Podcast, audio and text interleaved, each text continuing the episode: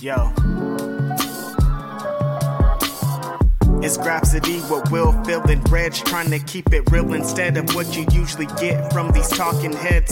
It's Grapsody, we're here to fill the void. Three black fans, different perspective, got to fill your voice. Coming with the podcast, talking majors, indies in between. Yeah, it's all that, and we're down with Fightful, better fall back. Coming for respect, we connect like a ball bat. No need to double check, these are all facts. You're listening to us talk raps. You're listening to us talk raps. Will, Phil, and Reg. Yeah, we're Grapsody here to talk raps. Yeah, we're Grapsody here to talk raps. And happy Halloween, everybody. We are Grapsody, and we are here to talk Graps.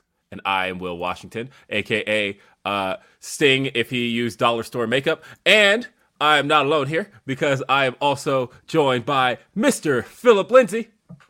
Boom, boom, boom, boom, boom. Um, just want to say first of all, um, tomorrow is Halloween, and last year on Hall- Halloween we lost a legend in MF Doom. We just want to celebrate that man. Um, the way he passed was really, really strange. We didn't find out until New Year's Eve day, but he did actually pass on Halloween 2020. And man, I can't say enough about what Doom meant to me as an artist. Probably the best underground rapper of all time. Rest in peace. All time. I love MF Doom, so I'm not going to, you know what? Rest in peace. Even going to argue. no need to argue on a tribute. Also, here, by the way, is Righteous Reg. Double R, done with cookie cutter. Yo, check it out. I'm a luchador at the uh at his press conference. Like, yeah, I'm about to be at Triple Mania on Thursday. I'll see y'all. Yo, they uh tomorrow is actually Doom Day now that they announced. So they're doing this crazy show out in uh San Francisco. There's gonna have all these dope Oh, I didn't know that. beat maker. It's gonna be a crazy day tomorrow. So shout out to MF Doom. It's righteous Reg. We out here. Tomorrow's Halloween. I don't know how these luchadors do this. I can't see anything. I can't hear. How do you call a spot? How do you like look around? How do you do flips? Like, what are you talking about, bro? It's crazy out here. Yeah, I almost because I've got a Rey Mysterio mask upstairs and a that I actually bought in Mexico. Um, That's too Yeah, I bought this one in Yeah. Mexico too. Yeah, nice. Uh, and I almost wore that, but then I'm like, ah, nah. Um, and so yeah, I ran to Dollar Tree and grabbed uh some. Hey, you know, it's not horrible.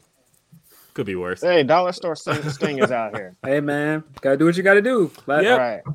Um, but hey, friends, it's Saturday. It is October 30th. This is Grapsody episode 5. We have officially, as of this episode, completed our first month of shows. We made it through the month of October. Oh, let's go. Hey, Yeah, so that's cool. And uh yeah, I've been I've just been overjoyed. It's it's definitely been different for me doing this show over the last month um because I'm used to doing evening podcasts. Um other than like that that little 7 week run I did wrestling with weekends, but other than that uh so it's it's been different, it's been fun. But uh I am still just elated over getting to do this every Saturday and having everybody join us and uh, seeing everybody sending their super chats, such as Ryan, uh, who said, I don't know if I could take you guys seriously being on the payroll of WWE and AEW. That's right. I'm saying both. Uh, for real, though, love this show. Thank you, Ryan. Uh, You getting two paychecks, Ryan? Yeah. They don't, they don't know. and DKC returns, says, Got paid. Here's your cut. Thank Oh, you. my bro, we Appreciate support, that. appreciate you. Thank you guys for being here on a Saturday morning, man. I Yeah. know if you're on the West Coast like me, it's early. So Yeah. like we appreciate y'all. yeah. And uh, Terrence says, Y'all killing the game as always. In your opinion, will it be disappointing if WWE doesn't sign Gresham, uh, Lethal, and Adora? Also, who goes to WWE? You know what? That's going to be a big topic for later. Yeah. Yeah, that's that's So, probably the we'll biggest you know. topic of the show. So We're we gonna will- talk about uh, everything you just said, my yeah, bro. everything you said there. That's that's probably uh, uh, what am I talking about? That's the biggest topic today. Yeah. Uh, and shout out to D'Lo Diggs. Uh, says, "Sup, my brothers. Hope y'all are well going." To or wait, are well going Oh, to go Pro to Pro Wrestling Wrestling Revol- Revolver. Revolver Oh, okay, sorry. Uh, Revolver tonight. Um, also got Grapsody shirts ordered and on the way. Thank you. We always appreciate that. Moxley's on that show with uh, Jimmy Jacobs, so that should be a pretty big show tonight, I think. And you know what? Uh, we actually talked about that before the show. I'm going to bring up Mike Scally's comment because he said, "So how long before that one guy on Twitter takes Will and Phillips costumes?" we talked about that. Hey man, I, I did the laugh. Toned down. I was like, "Yo, full white face, man." Yep, Yeah, white I was like, face. yo, double white face. I'm like, Yep, double white face, Like, yep. gee. That's what we're doing out here. White what y'all gonna do about it? Yes. uh, and uh, says uh, Timothy says my book on Black Freedom Movement got picked up by a publisher this week and want to Oh, pay congrats. it forward. Uh, love you guys, awesome. despite working for a white. Uh, thank you, uh, thank you. And look, uh, honestly, Timothy, man. uh, yeah, congratulations. Um, that's That's that's dope. That's amazing. that is really cool. yeah. Um, and also Send me the link. yeah, send us the link. Uh, we want to see that. Um, and then also, uh, thank you, Kate. Uh, we got another one uh, from KC uh, 4L Wrestling Takes. Uh, says sending some love to my three brothers on the grind, giving their takes in the IWC. Salute, Appreciate thank you, y'all. Appreciate y'all. Joe. Thank you. Uh, rare Saturday off, so I'm pumped to be able to watch live. This show rules. Keep killing it. Oh, thank yeah. you. Thank you, Joe. And uh, Jacob, thank y'all for awesome content every Saturday. Something I look forward to every weekend. Keep rocking, y'all. Honestly, we love you guys. Um, Yeah, you guys are dope. Yeah, uh, love you guys. Yeah, if you want to be part of the show, get your stuff read. Um, definitely head on over and join us every Saturday. Um, we're at youtube.com slash fightful. Um, give us your thumbs up. Give us your super chats. Join our discussions. Um, send us your questions over on our Twitter, um, which is Grapsody Pod. Uh, and definitely follow our Twitter if you're not yet. Uh, and that's uh, Grapsody Pod. Uh, but there's wrestling to talk about. Lots of wrestling to talk about. A lot. Um, one specific topic, though, that Phil wanted to bring to the table, and I am happy to have this discussion because it's my fave. It's the anniversary of the Nation of Domination. We are the nation, a domination. Oh my goodness. One of the greatest factions of all time. It should be titled Nation of Domination was a babyface faction because we know what they So- try to do to us. So let me tell you, excuse me, I still have a bit of a cough from last week, so pardon me. It's clearing up. Or is it? I don't know. Let me tell you though. So I was never like a big heel guy as a kid. Like I was one of the like did you see this?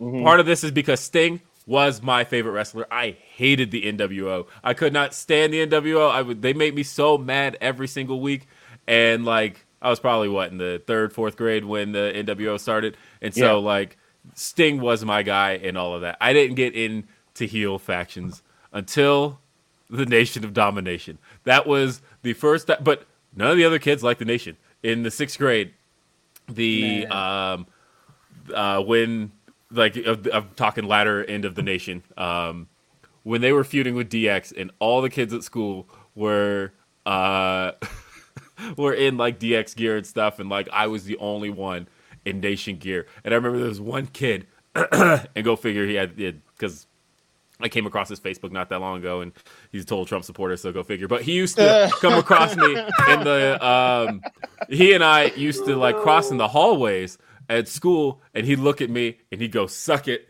and then I'd raise a fist, and that was like our thing. It was, it was it, like he was like straight up. It was DX versus Nation, and I was like all about the Nation pretty much from the time they launched. Um, And then one because- time you guys did that little exchange, he was like, "Make America Great Again," and you were like, "What?"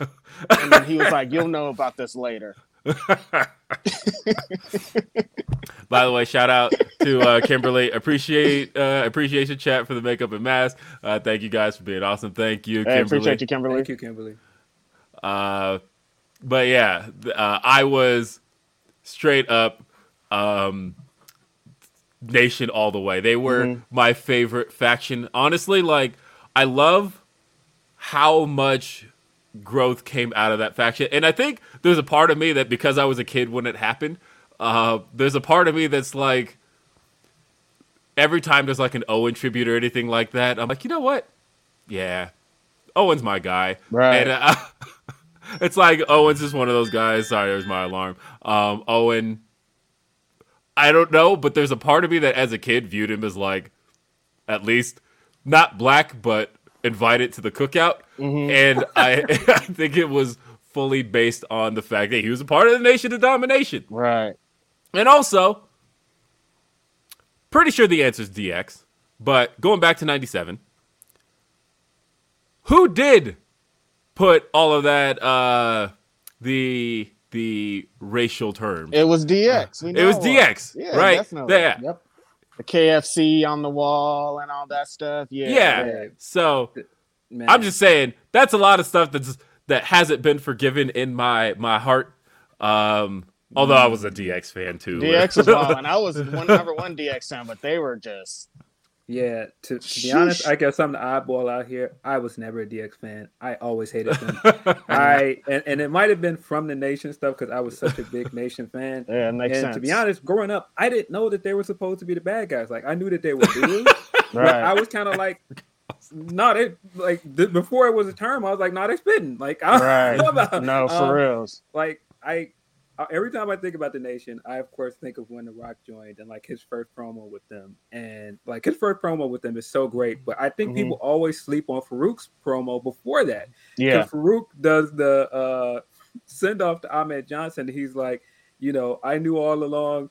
Ahmed Johnson, under his thick black skin, was just a white man trying to get out. he goes, I don't care. I don't care if they sandblasted your ass 20 times. You'll never be white, Ahmed. And then Oh, he goes into the street fight, right? And he goes, he was always cooking. he goes, man, they challenged me to a street fight, but I am the street. Yo, Faarooq was the man. Yep, definitely. I love honestly. Now that you bring it up, because we're talking about the time period,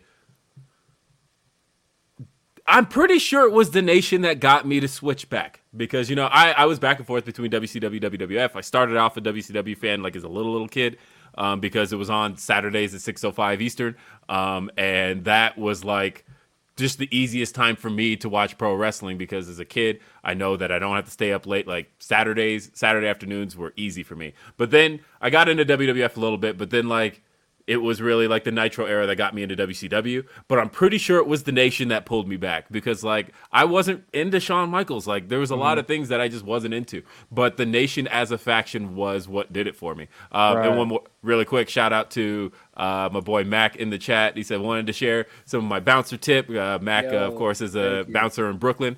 Damn, Um, choke slamming fools. uh, so I want to share some of my bouncer tip money with y'all. Uh, just got my Grapsody hoodie yesterday, and we'll Hey. uh, rock it to work tonight. Definitely choke slam somebody in a Grapsody hoodie. Keep Yeah. up the great, uh, well, keep it up, great brothers. Uh, so yeah, thank you, Mac. Uh, I've always Appreciate you, appreciated. Mac. I've always appreciated Mac uh, going back to the RBR days. Um, so uh, love it. Yeah, man. The the nation. I didn't really, for me, I didn't really get into them until the second nation. So they came mm. in. They had like PG thirteen rapping. They had mm. Crush. They had Savio Vega. It was, it was, the beginning stages were okay. So I wasn't really into it. But it was when they got, when they took D'Lo and they had Mark Henry and eventually The Rock and Yeah, the that was the version. that's when it was lit. They became just like a a force, and WWE, WWF never really gave them their due, man. Until No, you know, absolutely not. right? It they just used it as a launching pad for The Rock eventually, which was kind of Yeah. frustrating. And I guess the uh, when I was younger, I didn't really know the magnitude of Ron Simmons because I was a WWF dude. I didn't really watch a lot of Mhm. WCW, so I didn't know that this guy was a black world champion. This guy is a football star. I mean, even though JR was staying, and I would just like kind of be like, all right, JR, here we go again. with football.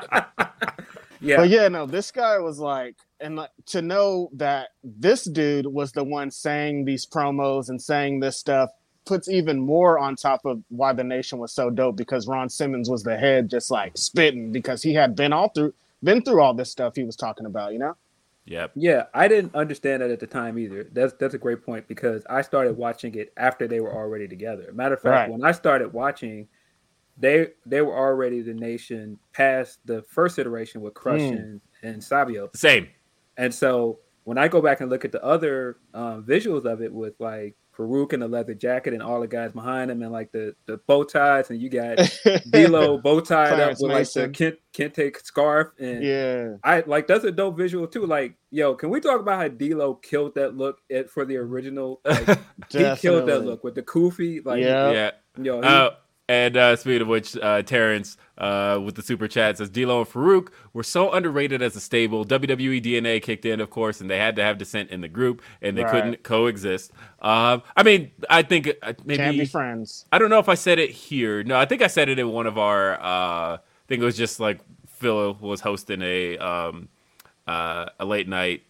Um, what the hell is it Spaces. called? Spaces. Spaces. Well, I don't know. I was drawing a blank on Twitter Spaces, but uh, he was hosting late night Spaces. And I talked about how WWE really has never had the patience for factions. Um, Right. I mean, the fact that the New Day has lasted as long as they have is not just a testament to. Um, WWE having the patience for a black stable, but having the patience for a stable in general. Like um, Evolution is considered like their greatest like faction run like ever, but like Evolution was less than two years, Right. And uh, like they kicked Randy Orton out a year and a half into Evolution's entire run. Mm-hmm. Uh, like they don't have the patience for factions at They all. do not. Yeah, Uh, and Nation so was barely two years, right? yeah. Right. Like the the descent with the Rock, all that stuff was like three months into the group. Uh, three Yeah, months into him being into the group. Uh, but they've never had the patience. Uh, Mike Harmeyer says, "I'm scared." Uh, You should be, Mike. uh, we got uh, Vape Ross Vape uh, became a YouTube member, uh, so appreciate that. Uh, and Rob says, uh, "Yo, I'm going to see the Bounty Hunter." Uh, Brian Keith tonight Oh, after our podcast man. together. Uh, I want to, I want to see if he's gonna put the flatliner in his move set. Uh, He and might. He's been having a crazy run this last couple, two months, three months, four months. Shout out to got- Brian Keith. That's my homie. Uh, we got a few more. Um, Zeke Jackson says, "Oh, you boys came to pod today, and damn, Reg colder than Reggie Miller uh, when he tweets someone on Twitter, bang bang like Cactus Jack." Uh, and Shots. and w- Everybody, come with it. What you Everybody want? can get it. Anybody can get it. and of course, and of course, we got the homie Kate uh, says, "I need Reg versus Jericho just to hear Jericho call him El Pumpkin." Idiot Chador. That Uh, one where he's announcing all the luchadors coming out. That's one of the Uh-huh. greatest clips of all time.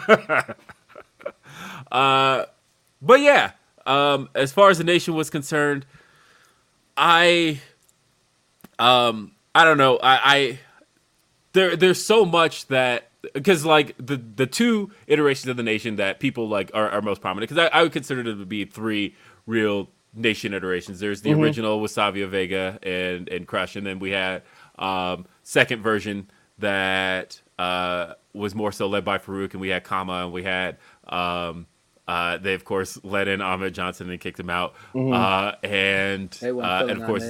There, there was. D'Lo, and then Mark Henry joined, um, and then really the fourth iteration or the third iteration is really when The Rock comes in, and then really I guess there was four because after that you Right. kicked out Faarooq, and then you had uh, The Rock leading um, the Godfather Kama Mustafa and uh, D'Lo Brown and Mark Henry, and then and then even Owen when The Rock left, they, Kama, D'Lo, and Mark Henry did a thing for a little bit too. So it's like, Yeah, They was then it out became a tag you know? team. Yeah, Right. Well, and you know, honestly, like the Rock's version of the nation uh, as the leader, I, you know, I always still give props to for a number of reasons. One, I feel like that was kind of the version where they all kind of started to get individual identities, where Rocky Mm-hmm. Maivia became the Rock, and uh, you know, he was talking his shit. You know, that was where the smell with the Rock is That's cooking when- came from.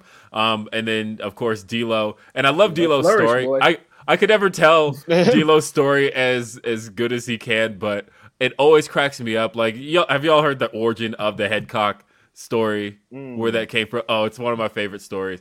Um, and D'Lo told it at WrestleCon a couple of years ago, but uh, and I was just on the floor laughing. But uh, it was the night before show. Um, the nation, of course, you know, all, they all traveled together, and so they all had a hotel together, and they were all sitting around, and they were watching Friday, and uh, it was right around the time when Debo gets knocked out, or maybe it was when Red gets knocked out. Doesn't matter. It's the scene in the movie, and of course, Smokey runs over and goes, "You got knocked the fuck out!" and Rock says to to D'Lo, "I dare you to do that on screen tomorrow." Um, on our at Raw tomorrow, right? And so, wow. Yeah, This it's is so- Black History right right. man. So the next Oh night my on Raw. D'Lo, of course, uh, I think Ken Shamrock gets knocked down, and D'Lo goes over Ken Shamrock and goes, "You got knocked the fuck out." And um, and he said, so after it was all over, uh, they all start head to the back, and uh, Vince, of course, is standing in gorilla, and as everybody passes, um, he you know gives everybody a nod. He, Rock, good job, and Mark, good job, and then he's like, D'Lo, come here. And D'Lo's like, oh shit, I'm in trouble. Uh, he's like, he thought he was gonna be in trouble for using the word fuck on TV, right? And he's like, Vince is gonna talk to me. He's like, I- I'm fucked. And so he gets over, and Vince goes, that thing you did with your head out there, that was brilliant. I want you to do that every week. And Oh uh, because he's like Vince had never seen Friday, right? So like Vince didn't know what that was from. He just thought the D'Lo was just like, you know, he just thought he did a cool thing with his head. And so he's like, I want you doing that every week. And every time you walk, I want you just shaking your head. and so just like uh, Smokey. and he did. said- I actually have seen Friday, motherfucker. I, and I- every week he said every week Vince would tell him do it up more, play it up more. And sure enough, it became his thing. And but it was all from one night the three of them just sitting around at the or the four of them watching Friday, and Wow. Uh, and That- on a dare. That was a great You story. got- So I could just picture Vince in the back watching him do it and going, "Look at him! Yeah.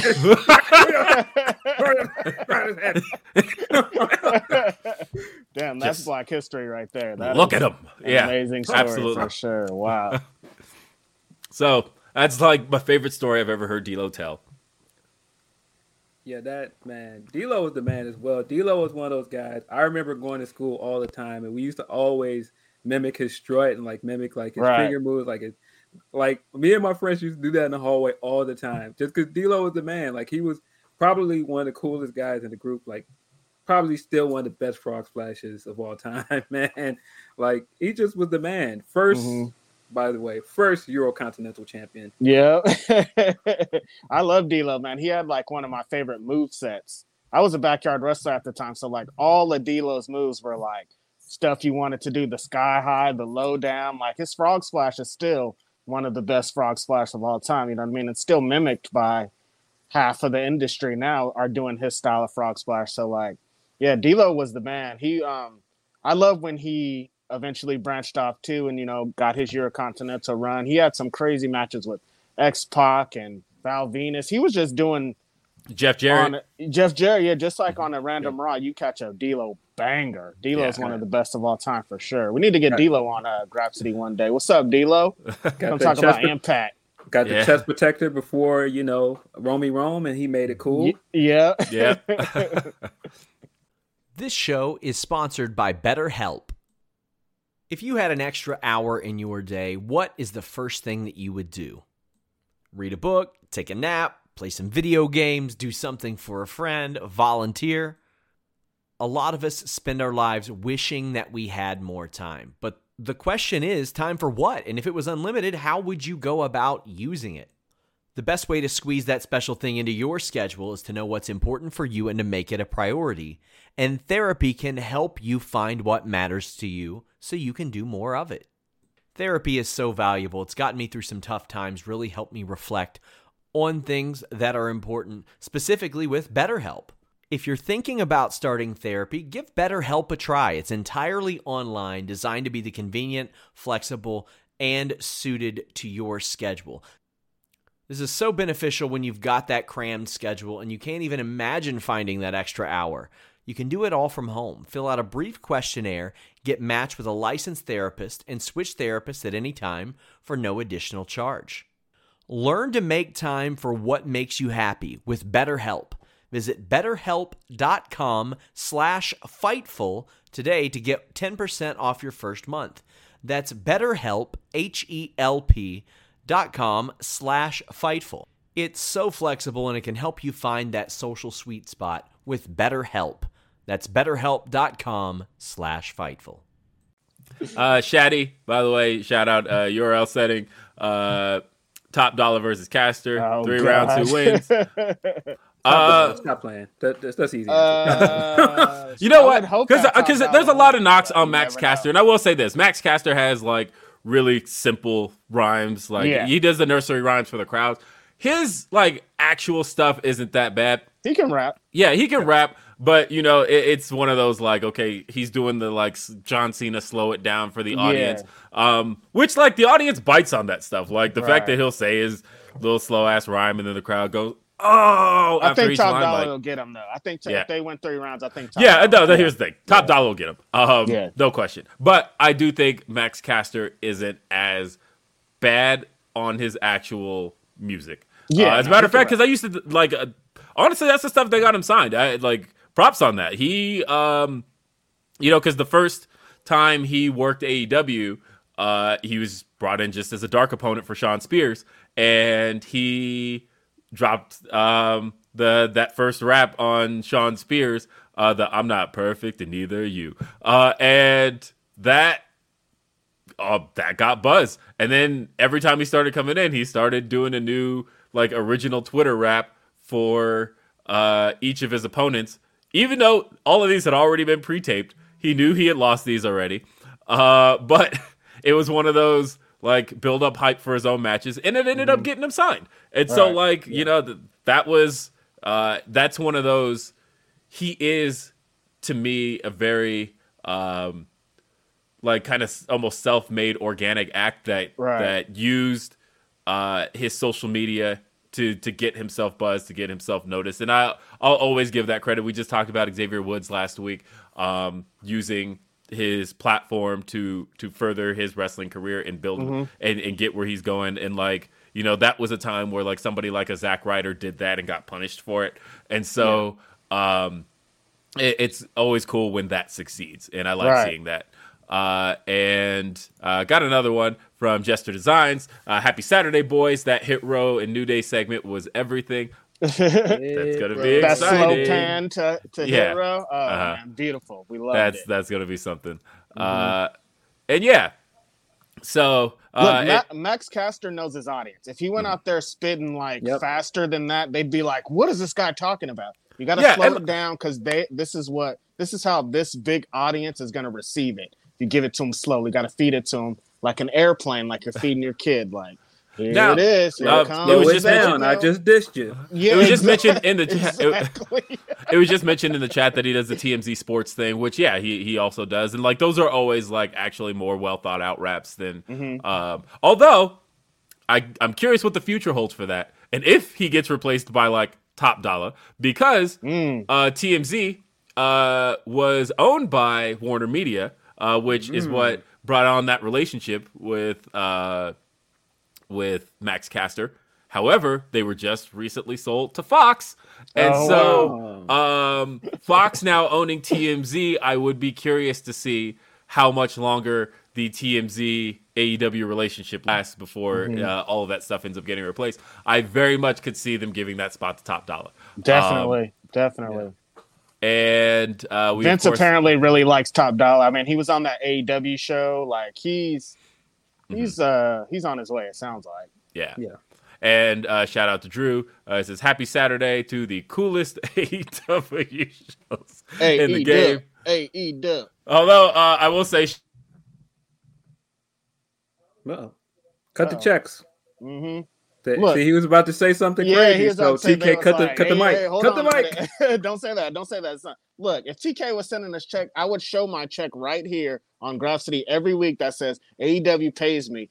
And we probably wouldn't be doing the show because we'd be working for AEW. What kind of dumb idiots are you? Look, check it out. They're not paying us. We're just three regular fools getting paid by some fool that y'all hate for some reason. I don't know. We don't got nothing to do with y'all Sean Ross Sapp beef. I just want to say that out loud. Hey. That's all I'm gonna say with it. SRS. Sean Ross Sapp don't have nothing to do with our beef. He's just a platform Nah, that he's just up there. I don't know why y'all beefing with him because y'all don't like how he gives out his news. We are Grapsody. We are over here doing our own thing. That's And it. I'm done We with that. no beef with anything else. nobody Yep. that SRS got beef with. No, we do not.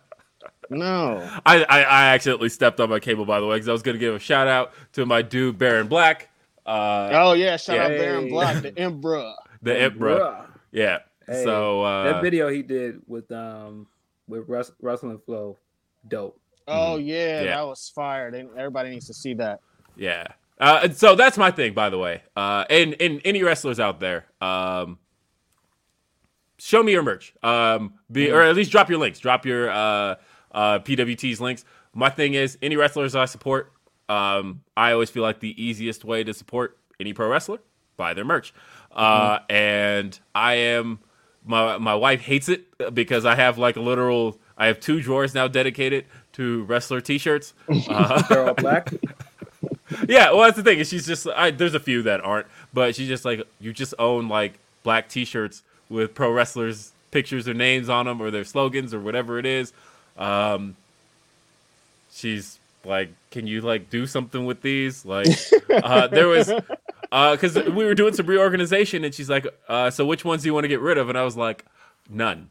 Uh, and she's like, you got to get rid of something. I'm like, nah, I'm not gonna get rid of it. Like I, you know, I've got. I I pretty much own every Swerve shirt going back to like the his Shane Strickland shirts, and uh, she's like, "You can get rid of at least one." I'm like, "No, these are like symbolic." They are. Uh, so uh, they represent his rise, Uh, and I've got the current Hit Row shirt. Uh, so It's sold out. Yep, it's sold out. Uh, Hit Row. and uh, D'Lo Diggs, uh, can we appreciate Xavier Woods and Kofi's new gear? Oh, they were drifting last night. So- yeah, Yeah. real drip. So was I the only one that was wondering, is it inspired by Fire Emblem? Because it looks like it. I mean, it's Woods. I could imagine. yeah, that makes sense. Yeah. Uh, but hey, we got other uh, stories to talk about. Yep. Shout out Uh, to the nation, though. NOD Shout out to the nation, honestly. Forever, forever Nation. nation. of domination. Yeah, I uh um they're they're they're, they're like all time great. But I will also say uh on the topic of the nation, it is also something that can't be duplicated. Like Right. every We don't need time to see it again. every time black people get together, somebody's like, "Yeah, new nation." Nope. No. no, no, no, no, Nope. Nope. Shane Taylor from a nope. Nope. Nope. Different. Different. No, No. it's different. Different. Different. Yeah. Hurt business. Very different. Have Very you seen? different. They're they're like apples and They're oranges. man. businessmen. Come on.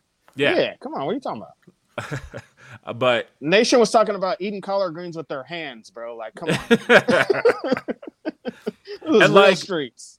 and like first iteration of the new day i will say this uh there's a lot of things people forget about the original iteration of the new day and there was some stuff that i was hoping would be expanded upon but i'm happy with what the new day turned out to be. But there was one episode of main event where it was the the original new day and i'll talk about original original new day. Remember where xavier woods came out and he talked to kofi and biggie about um being held back and like it definitely felt like they were going to be like a really really like militant pro black faction um there's one episode of main event where it was uh biggie and kofi versus uh titus o'neil and uh heath slater. And after the match was over they go to jump their opponents and xavier stops them and goes no we don't attack titus. You attack uh, you attack Heath Slater. And they wouldn't beat up Titus and it turned around and beat the shit out of Heath Slater and I was like, ooh, that's good. That's good shit. And like honestly, if they had run with that, I wouldn't have minded. If they like literally would never perpetrate anything against any other black opponents, like we'll beat you, but as far as we're concerned, we don't heal other black people. Um, I like that a little bit. Um, and by a little bit, I mean a lot. A lot Um, of it. Bring it back. that was good. I thought they they could have gone some places with that. Um, so that I was one of the people like very disappointed in the original iteration of the New Day, or like when they officially got the name the New Day, and then um, they were just coming out smiling and clapping, and I was like, ah, but y'all had something before, right. and and then they turned heel, and then everything worked and everything clicked. Luckily, yeah. Luckily, it all worked out. So. yeah, it all worked, and I, I became a big fan. But I will I say think that's that a great transition, right? Yeah. Uh, well, maybe. So the next thing I uh, wanted to talk about was uh, a couple of things coming out of Dynamite because uh, we got some cool shit on Dynamite this week, and we got some controversial shit. Uh, first thing I want to talk about: Serena Deeb and Hikaru Shida. I want to see this go on forever. Um, I especially like because AEW has started numbering their rematches, uh, and that that's a cool concept because like fight sports do that. That's fun. Um, they did it this week with uh, Matt Sydal and Dante Martin. I actually like the concept of numbering rematches. So that said, if we get to Hikaru Shida and Serena Deeb six, I am down for that Right. because uh, I could see these two do this forever. Um, like I've mentioned before, Hikaru Shida is my favorite women's wrestler in the business today. Uh, I've said before that uh, I feel like everybody has their best matches with Hikaru Shida, Mm-hmm. and she deserves a lot more props for that for that very thing. Definitely. Um, especially because the conversation is always about her opponent. When somebody is always like, "Wow, you know that person can really go." You know, I I I, I love seeing Tay Conti go. I love seeing Penelope Ford go. Love seeing all that. And it's like, but you know who these matches are all with that you're loving? It's Hikaru Shida. Right. Uh, and there's a reason.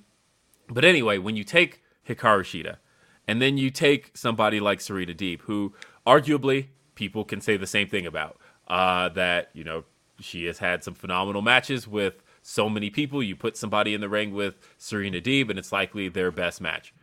And then you put Hikaru Shida with Serena Deeb together, and it's probably both their best matches. And uh, I like the first match a lot, but I like the story of the last match. Um, and it goes to sh- it goes kind of hand in hand with what she has been saying about how she did an interview recently where she said she's um, really been taking time off of TV to uh, certain things she wanted to work on. She mentioned that she wanted to uh, work on her acting skills and work on her acting abilities and things like that. She said she's been taking classes for all of that. And uh, for the people wondering why she hasn't been on Dynamite as of late and has just been working uh, Dark and Elevation, that actually has a lot to do with it. She's been.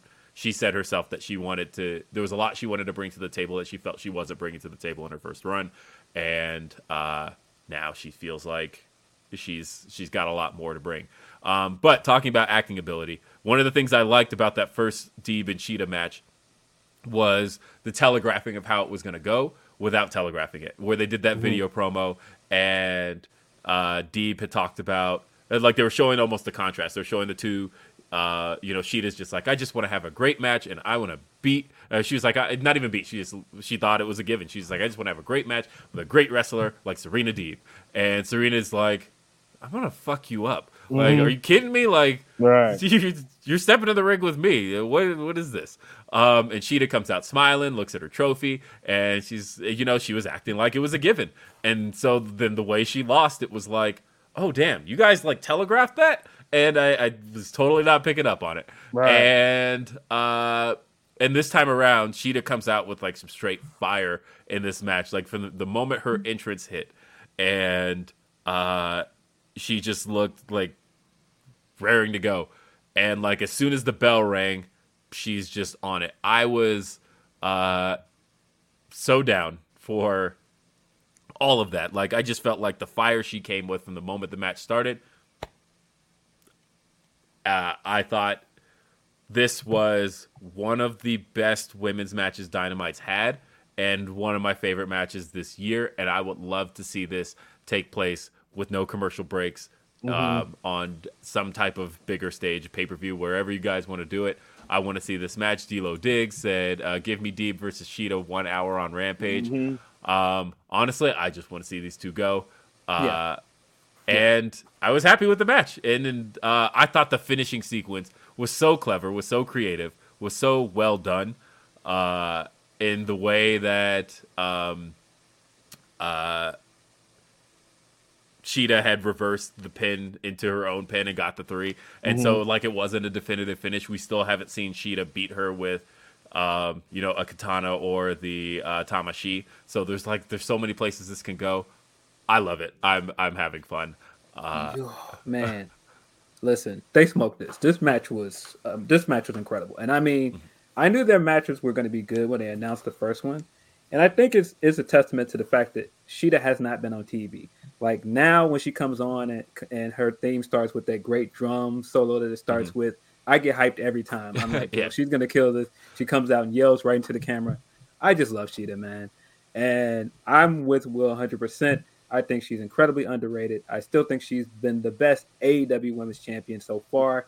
I don't care if you like Britt Baker, fight me. She has been the best champion so far. Um, uh, and I, I firmly believe she will be the first two-time AEW Women's Champion. I oh yeah, I. I I do, th- especially now. Like if, when you think about what she said about uh, what she felt like she didn't bring to the table before, um, which like honestly, I'm with Reg on like I don't care about that shit. Just come out and wrestle and have good matches. Right. But Exactly. honestly, if she feels like she needed to bring more of that to the table, uh, I would love to see her do it again uh, have a have another run with what she now feels she can bring. Yeah, and man, there were so many things that she brought to that first match and this match. You can tell that she came to this match, the first match, like you said, very overconfident, and you know she lost, and then she came into this match like, no, I'm I'm not playing with you this time, and she came vicious and kind of way we've seen her come in as champion, and I just loved to see that. I mean, man, there were some spots in this match that were just so clever when she tried to hit her with the Tamashi and she, and she'd have reversed it into that ankle lock and then start ramming her knee on the mat. Just man, Yeah, no, uh, and honestly, I don't want to take anything away from uh, Serena D because I feel like uh, Serena is such a, a a cerebral worker, and she she um she does work so smart, and uh, and she's just so good at what she does, and and the knee targeting is really like cementing her heel turn. Uh, because like honestly, people forget that the heel turn kind of kicked off at like way back at Double or Nothing, uh, when she did the the knee smash with uh with Riho's knee, Yeah. and then came out and was kind of like mocking the fans, and then she did the same thing to uh, Red Velvet, and then she was like off TV for a little bit, so like it took Yeah, a minute she, to She got injured, right? uh, yeah, and then she got hurt as she was off TV, and so coming back and doing this with Shida is working. Like people Right. are buying into the heel run. Uh, it's great, honestly. It's a, it's a testament for Serena because she's one of she's a veteran.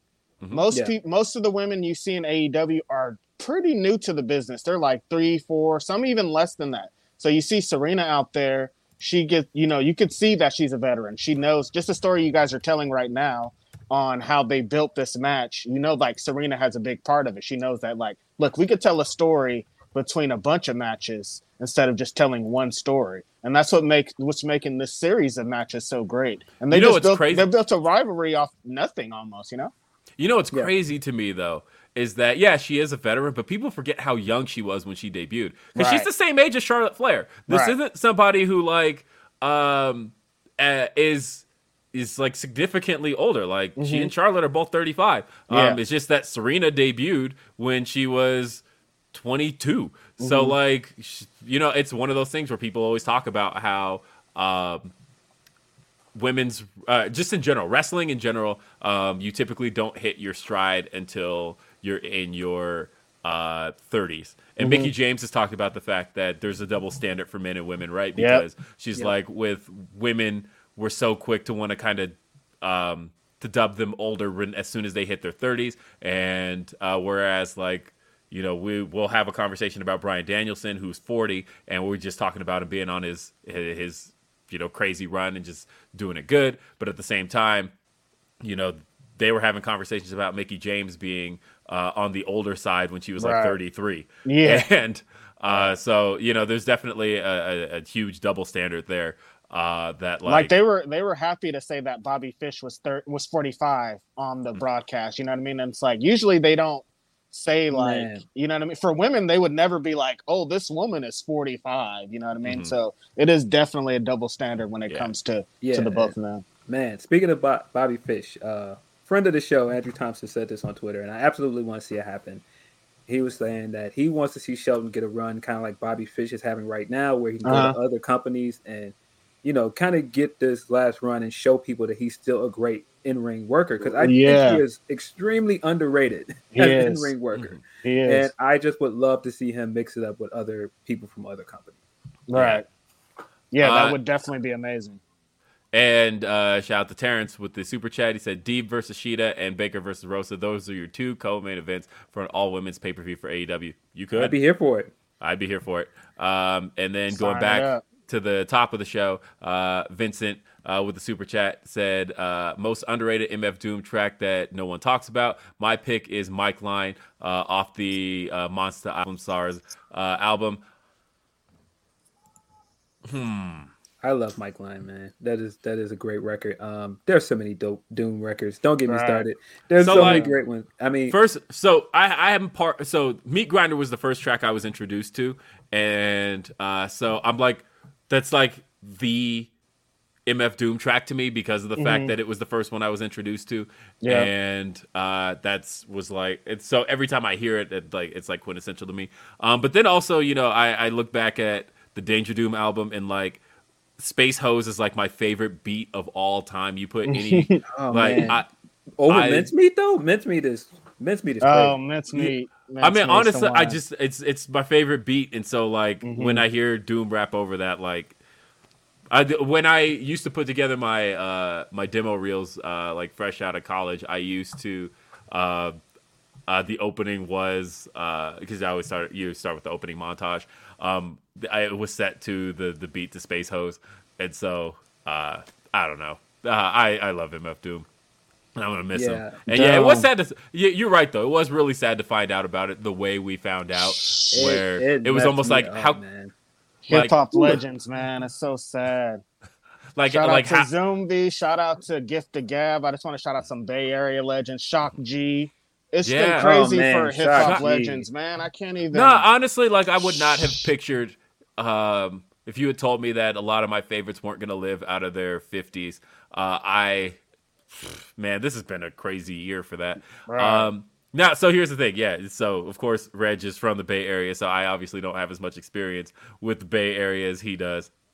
But I will say that um, it was kind of like uh, it was kind of like a weird hipster thing for me through high school because I was so into Bay Area music and like everybody else was so into like more mainstream music. And when you're not from the Bay Area, it, it did re- very much for me just feel like a like a I'm into this thing that you don't know about.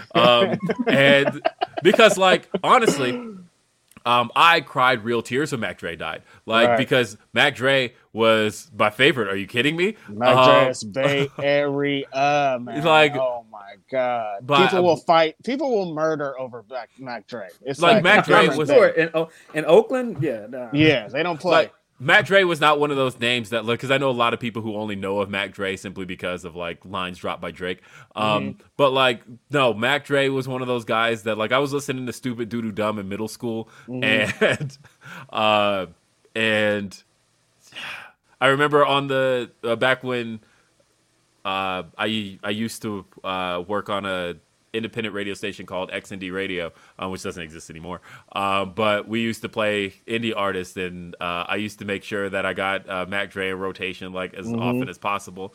Um, because I was all about S T U P I D. When we go to the club, we don't need ID. Yeah. Like that was, um, th- he was my favorite. I though. still hear that if I go outside, uh, somebody's playing that song right now outside. It doesn't matter. You could go to a brunch, you could go to a, a farmer's market. That song, you're gonna hear that song. You- You're at Safeway, just like, yo, are they playing Mac Dre inside here? That's how Yeah. they they they do not play about That's, that's Mac great. Dre Oh, and man. E40 and Too Short.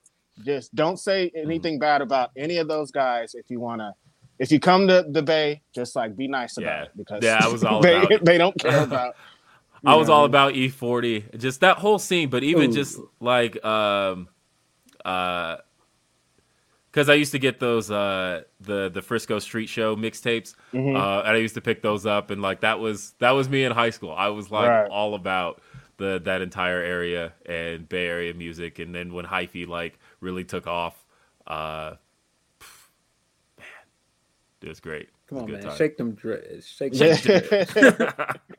I like had to get dreads when I moved here. I'm like, yo, I don't have a choice. Man, my, I my hair was like, you have to. I remember when I first got some hang times and White Locks, and I was I was in a bar, and like "Tell Me Where to Go" came on, and I was like, "Do do I shake my dreads?" I was looking You can around. now. This song is for you, Phil. Yes. It's for you. Shake them dreads. That's right. Jesus Christ had dreads, so shake them. But yeah, nah, the Shock G was like a really sad loss because like Damn. Yeah, that Damn, was damn. man, I'm telling you, I think I think Doom was such a hard loss for me because I discovered him like at a time when I was like listening to music hard, like right in Mhm. college. Yeah. And I mean, I listened to Doom every day. It was to Right. a point where people would come to my apartment and I would just play Doom, and there would Right. be people like, I don't know who this guy is. I'm like, yo, Mhm. listen to Operation Doomsday. I would try and like pawn off Yeah. every album I could on him. Mhm. And so when I found out he died that way, I was just kind of like, this is not real, man. Like this Right. is yeah, unbelievable. Mhm. And man, I just one of my favorite artists of all time. Not just because not just because I liked his music, just because of what he represented. Um, Just because he stayed independent. Just Mhm. because so many things like the stuff he dealt with leaving the country. Right.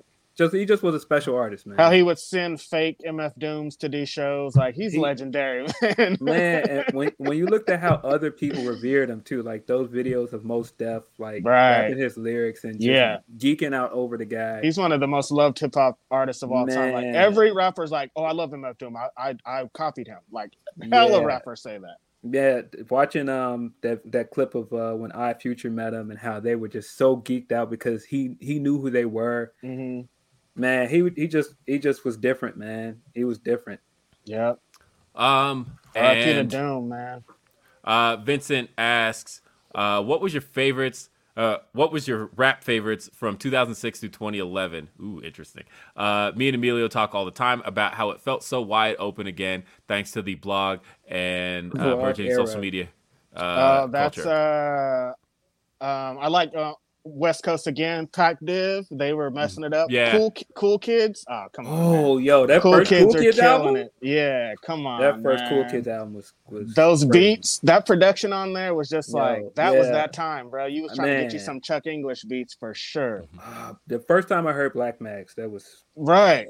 crazy. That was game Uh, changer. So I, I I have to give um yeah I guess to piggyback off of uh Phil last week um my my favorite 2006 to 2011 yeah it has to be OUP. so I was gonna joke and say Flo Rida just to mess up mess with Reg but you're right it is I was about to leave out of here. Slow But no, so uh, so it is it is Lupe Fiasco um and you know because he said 2006 so like Yeah. right off the bat Food and Liquor Same. came out 06 um Right.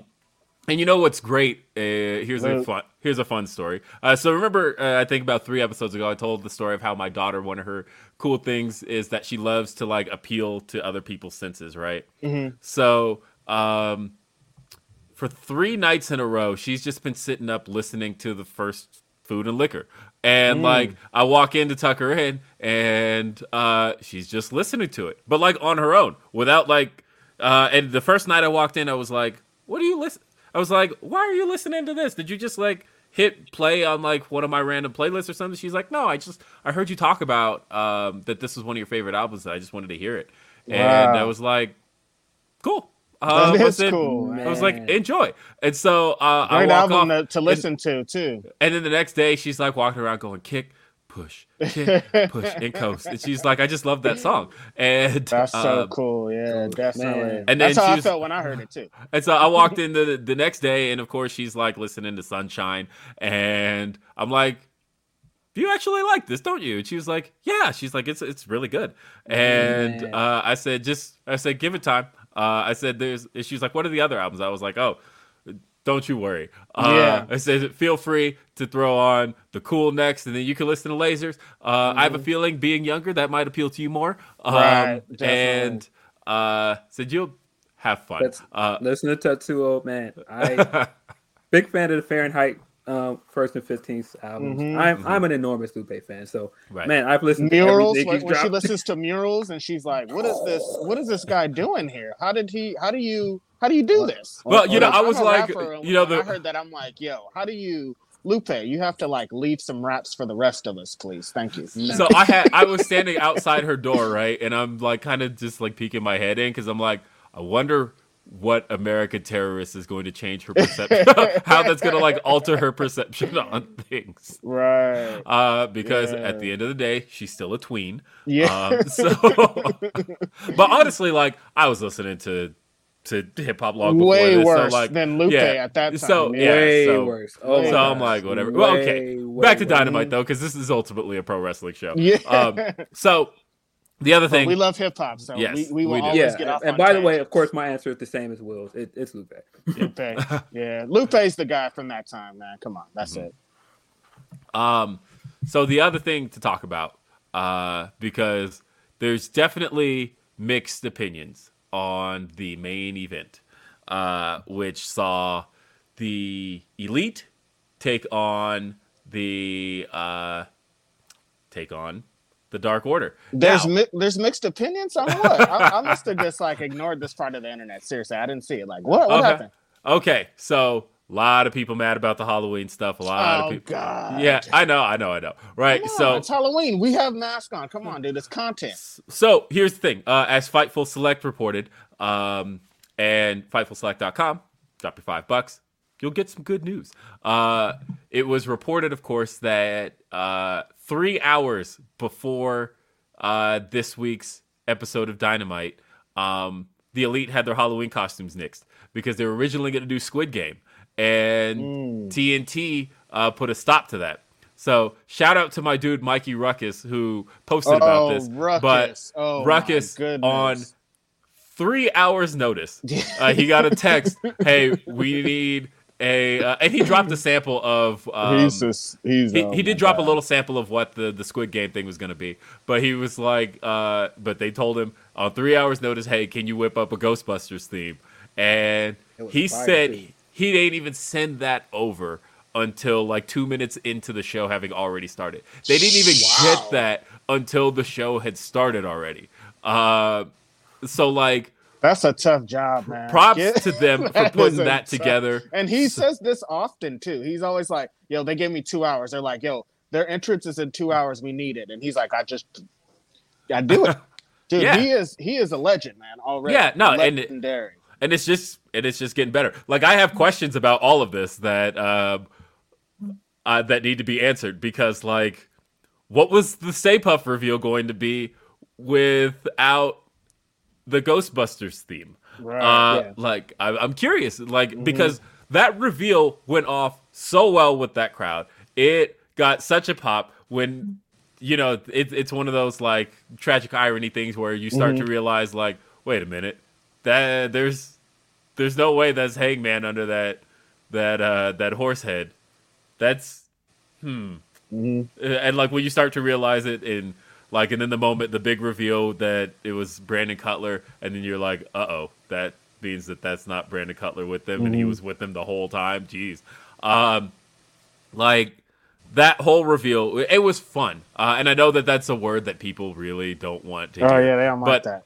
but it was it was just fun i had fun with that whole thing um i don't know how this halloween stuff keeps getting under people's skin because they do this every year like they literally did the um the uh what was it kenny did the Sans from um Ooh, that was fire too, man. yeah, he did that one two years ago. Like this, and they did that as baby faces. Uh, and and but people were like up in arms about that. About like, how could somebody be taken seriously dressing up in Halloween costumes? Like it's Halloween. And like, I guess I don't see it. And, uh, and sure, call me a show. What the fuck ever. Um, I don't see the downside here because ultimately I truly believe that's who all of these guys are, and it's not. li- I don't feel like they're being anything other than their genuine selves when they do stuff like this. So like, and like it was over with the crowd. The crowd was way into it. The reveal of Hangman under the the Stay Puft mask got a massive pop. Awesome. I don't. Man. I I don't see any downside. Great to it. moment. Yeah. I, I, I thought it was cool. I thought it was fun. Uh, but uh, there's that. And the Uh, match was fire too, as always. and shout out uh, to super chat from MC Squishy Tushy. Um, it said, "I'm so mad at y'all. I got grad school work to do, and this combo is gonna have me saying go dumb dumb for the rest of the day. Uh, sorry. That's all day. Tell me Uh, when to that's go. we do. Go right now. How could you, first of all, how could you not like that main event? I'm sorry, it was just fun. That's what I'm Um, saying. I'm like, what? Them coming out to the Ghostbuster theme, which again was fire, and then doing the entrance, and you could just tell that they're having fun. I know people are like, "This is what they have Adam Cole doing." You can't tell me that Adam Cole is not having a blast. You can see it all over his face. He's having fun. Um, And like, there's a story here. There was there's a couple of little story elements that I think people were missing, such as um, there's the underlying thing of Adam Cole stealing the bucks from Kenny, which is like very clearly. Uh, I, I feel like it's like beating you over the head. It's so on the nose, but Yeah. um, then you pointed out to somebody like, oh, that's what's happening, because like there was a moment where um, uh, I forgot who they got in the the camel clutch position, but Kenny goes to like apply something and um and Adam Cole like taps him on the shoulder and he's like, "Hey, go check on the Dark Order." And then he goes and puts him in the camel clutch and then gets the kiss on the cheeks from the Young Bucks. And Kenny kind of looks back over like, "Oh, I guess. Um, and like, but like that moment of uh Cole like shooing Kenny off, and and then him and the Bucks do their thing. Like to me, it's I feel like there's an underlying story of like Yeah, the, Slo- when- but but you got to do it slowly. Like it's one of those things that's not going to happen overnight. It's not one of those things where like Cole is going to come in and like just immediately execute the elite. That's not going to make any sense. Like you eat, you know, you can't have it both ways. You can't say I want long term stories, but I also want the instant gratification of Adam Cole as the guy. Like he Yeah. is already like super over. He's already to me he comes off like a star and does. uh but then also Crowd he's like him. he's telling his story of because I, I I I can see where some of the issue comes about. I think if you were invested in NXT, which I wasn't, um, but I I did follow NXT, but like I wasn't invested. Right? I can get if you were invested in NXT, you've already seen the story of Adam Cole breaking out as a single star, and so you feel like he's already there. You don't want to see that again.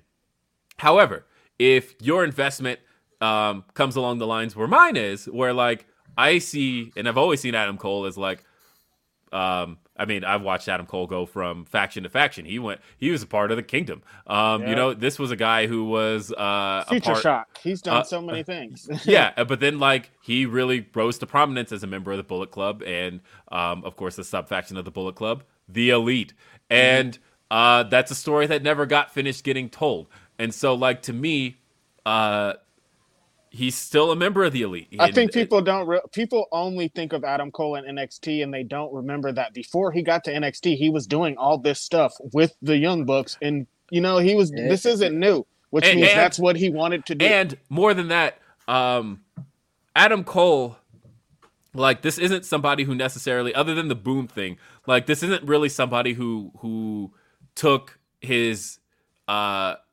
WWE persona, like uh, who had a persona developed in WWE. Right. Adam Cole came into NXT already with buzz. He came in and people were like, "Oh, that's Adam Cole. This is uh this is a guy who's an indie sensation." And like Adam Cole Bebe was already a thing. That was Right. a thing indie crowds did. That was a Right. thing. Like so if you ignore his entire WWE run, if that never happened, this story is still told the same way because this is a guy who was a part of the elite Mm-hmm. and this is these are his guys. Like if he's gonna break out of this faction, it let it happen on or I, I feel like that's the story has to be told without the context of the undisputed era. I feel like that's what you guys want, but like yeah. ultimately that's not. that, that, that doesn't play honestly part it's completely irrelevant to this story Yeah, like it, it as far as we're concerned that never happened like adam cole was a part of the elite Yep. and then he wasn't for a few years and now he is again like that's Yep.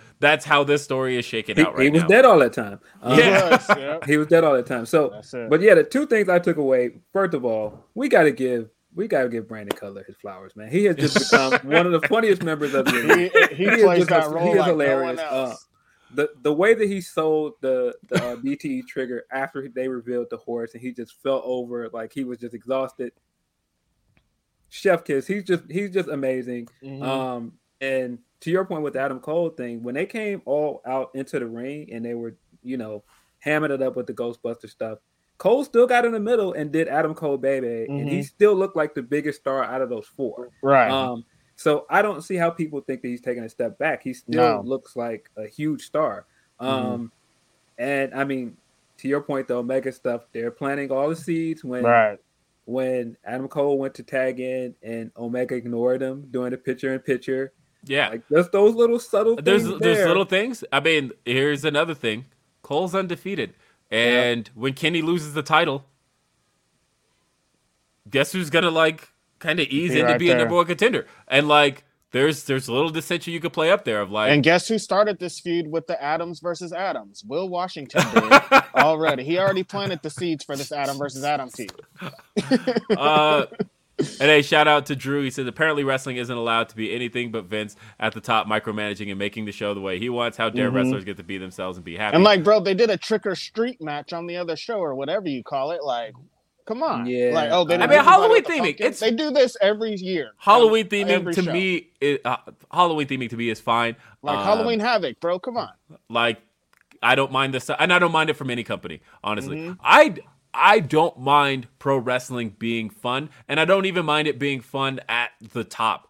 I it's a lot of revisionist history to act like Stone Cold never did fun shit. Bro, it's come on. revisionist history to act like The Rock wasn't. Come on. All of Was it it- was camp. Yeah, well, All of it was camp. The Rock on, wasn't man. comedy like eighty percent of the time. Right. Um, like when The Rock got serious, he got serious, but like He was a way lot of more fans- not serious. a lot of fans was like The. Rock for making people laugh. Right. Um, that was Right. Man, we just talked about the nation. One of the most memorable nation things was The Rock giving Faarooq the picture of him and giving everybody else the Rolexes. Exactly. And that was funny.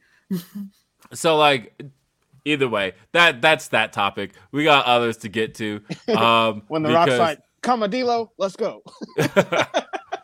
Man, the nation was hard. I'm gonna watch some nation clips today. so we we gotta uh y- y'all are about to laugh when this uh chyron comes up Oh God. Uh, I wouldn't know because he's blocked me on Twitter, so I wouldn't even know that he's the champ. that damn son of a bitch. How did Moose? Moose was like, I have to get a topic on this show, so I have to win this belt. You guys have to make me the champion. I don't know, man. I don't know, man. I don't I- know, man. I I don't get it. I mean, I think you had a great story there with um Alexander finally winning the title after everything, and you just didn't need to insert the Moose stuff. I just it just was a bad decision to me, and that's not just because I think you know Moose is problematic. I just don't understand the need for that swerve. It just I don't feel like you needed to do that. um yeah i mean look there's nothing worse to me than title changes without an actual match nothing Right. there's very few things i hate more than that uh, Mm-hmm. and that's across the board i whether it's a title exchange whether it's a cash in like i feel like Just not a fan. i'm just not a fan Mm-hmm. of changing titles without a match having taken place and get it. like it's just it's my least favorite thing i feel like that should have just like remained edge's thing Right. because I, at least then it was like unique to to somebody but otherwise Right. i just hate it You know what? it, I'll, sh- it. I'll shoot Moose some bail though. I saw a lot of people that were excited that this happened. They were stoked that the, the way that he did it, they were happy. Like they, they there are a lot of people that are on Team Moose, and for that, that's cool. But you know, I I mean, I tr- I'm trying to just get past all the shit that Moose is in to just be like, hey, great, great win. But it's just like really hard. I'm gonna Mhm. try it for a minute. Hey Moose, great win, man. Black World Champion. Your impact. Yeah. That's all I got. That's Uh, all I got. Um, no, I, I mean, that's all I got, Mo- man. I don't know. Moose is Moose is drastically improved as a wrestler. He's a great wrestler. Oh my he's god. He's improved a lot as a wrestler. When the like bell that, rings, man. that match with Rich Swann a few months ago Ooh, was that match was great. insane. Um, yeah, he had he had a run of great matches during that time. So I mean, man, this isn't about about him being a bad wrestler. It's just kind of the other outside of wrestling things that Yeah. make him look bad. Exactly. And then also, I just feel like everybody was behind Alexander, and it it's not bad to give the heel something to give him heat, but I just didn't feel like it added anything to this pay per view. I just feel like it Mhm. it sent people home unhappy for no reason. Right. And man, if this is the end of the Impact and AEW partnership, it's not a good sign that the first first show you really did that was a big show without Omega, a lot of people didn't like it, Mhm. and I that, that's not a good sign to me. That's not. Um. Yeah. That. So yeah. That that is. Uh, That's a good story. point. Th- There is a story, of course, out that this is the um, end of the partnership. Now, the, there's a lot of like negative spin with that, but apparently this has been the plan for a long time. Mm-hmm. Uh, that it was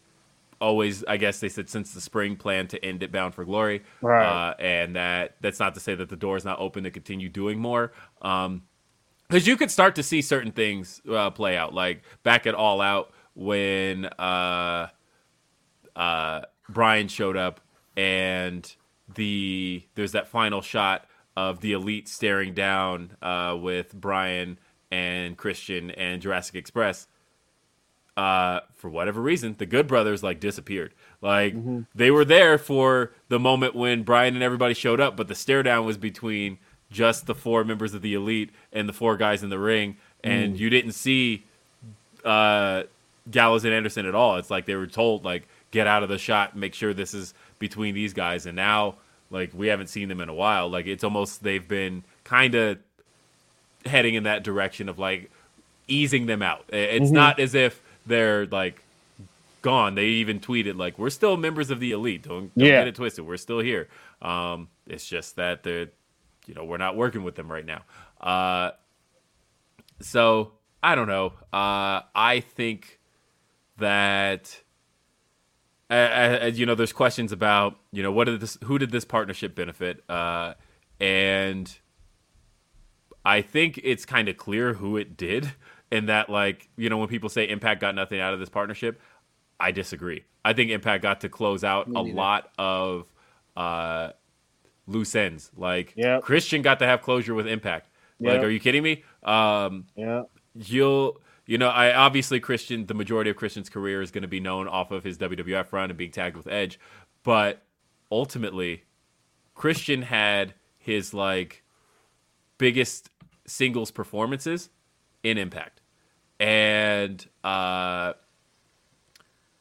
that was a run that kind of ended in a way where he probably didn't want it to end that way. You know, right. he didn't want it to end on a negative note because like he did have a, a, big singles run and then impact itself got so wrapped up in signing all those other guys that they just kind of cast christian off to the side and like you know he got this time he got to end it as champion and right. it got to put a, a pin in it frankie With, Kazarian, with this uh who who benefited most i want to know what did what does aew have to do to get you to watch impact wrestling because that's what this all comes down to why is yeah. it aew's fault that you're not still watching impact wrestling it's not aew's fault that you didn't stick around I, it's I your mean, fault you know I mean, what i mean Omega gave you several great title defenses on yeah. Impact pay per views, and to mm-hmm. say that they got nothing from that in a time where what they were struggling to build main eventers, and yes. they AEW gave you a ready-made main eventer who mm-hmm. was one of the biggest stars in the industry.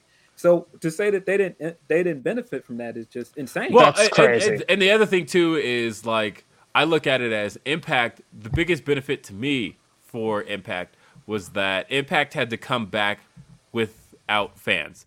Impact had, and that's a lot tougher than really anybody. It WWE is. had to. Uh, WWE has the built-in ability to say that one, they're WWE, mm-hmm. and um, and they had the resources to build something like the Thunderdome eventually.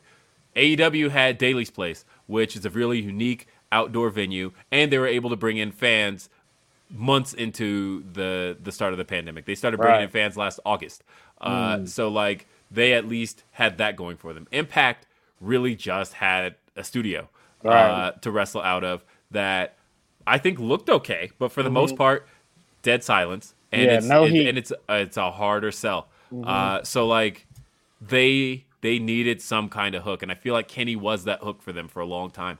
Um, yes. And now Impact is back to having fans. Um, they're back to having pay per views at locations. Like honestly, now it's it's back on Impact. But mm-hmm. you know, it was a little bit of a boost for them to be able to to get to work with another promotion for a little while. And they they're still, you know, the New Japan's working with everybody right now. The Forbidden Door is still open. Yeah, they're um, doing a lot of great things at Impact. Just watch Impact, you guys. That's how you get them Man, in a better position. I, now, I, I, will say this. Uh, uh, oh, and back back to the shout out. Uh, I just want to bring up what Tim said. He said Stone Cold made a pizza out of Booker. Yeah, that talking about uh, comedy and stuff. but yeah, uh, yeah, as far as uh, uh, one of the things that I didn't like out of Bound for Glory also, and I knew it was going to happen, but the other thing I'm not a huge fan of is people coming in and winning titles. Uh, mm. And because I feel like it undermines the division you have yes, in place. Yes. And yes, so, yes, yes. Uh, yeah. I agree. Hard agree. so, hey, the, well, I will say this. I, I saw some people that were pretty mad about the Mickie one. I thought Mickie winning was fine because Mickie is like, a different story. Yeah, I was Mickie's talking. I was talking about tag, the inspiration. The tag, yes. Yeah, yes. like Mickie coming. Like I saw some people that were saying this makes Deonna look bad, and I was like, no, it doesn't because they've built up that she's beaten all these other legends, and to have Mickie be the one that goes, "No, no, no, you're not going to get one over me."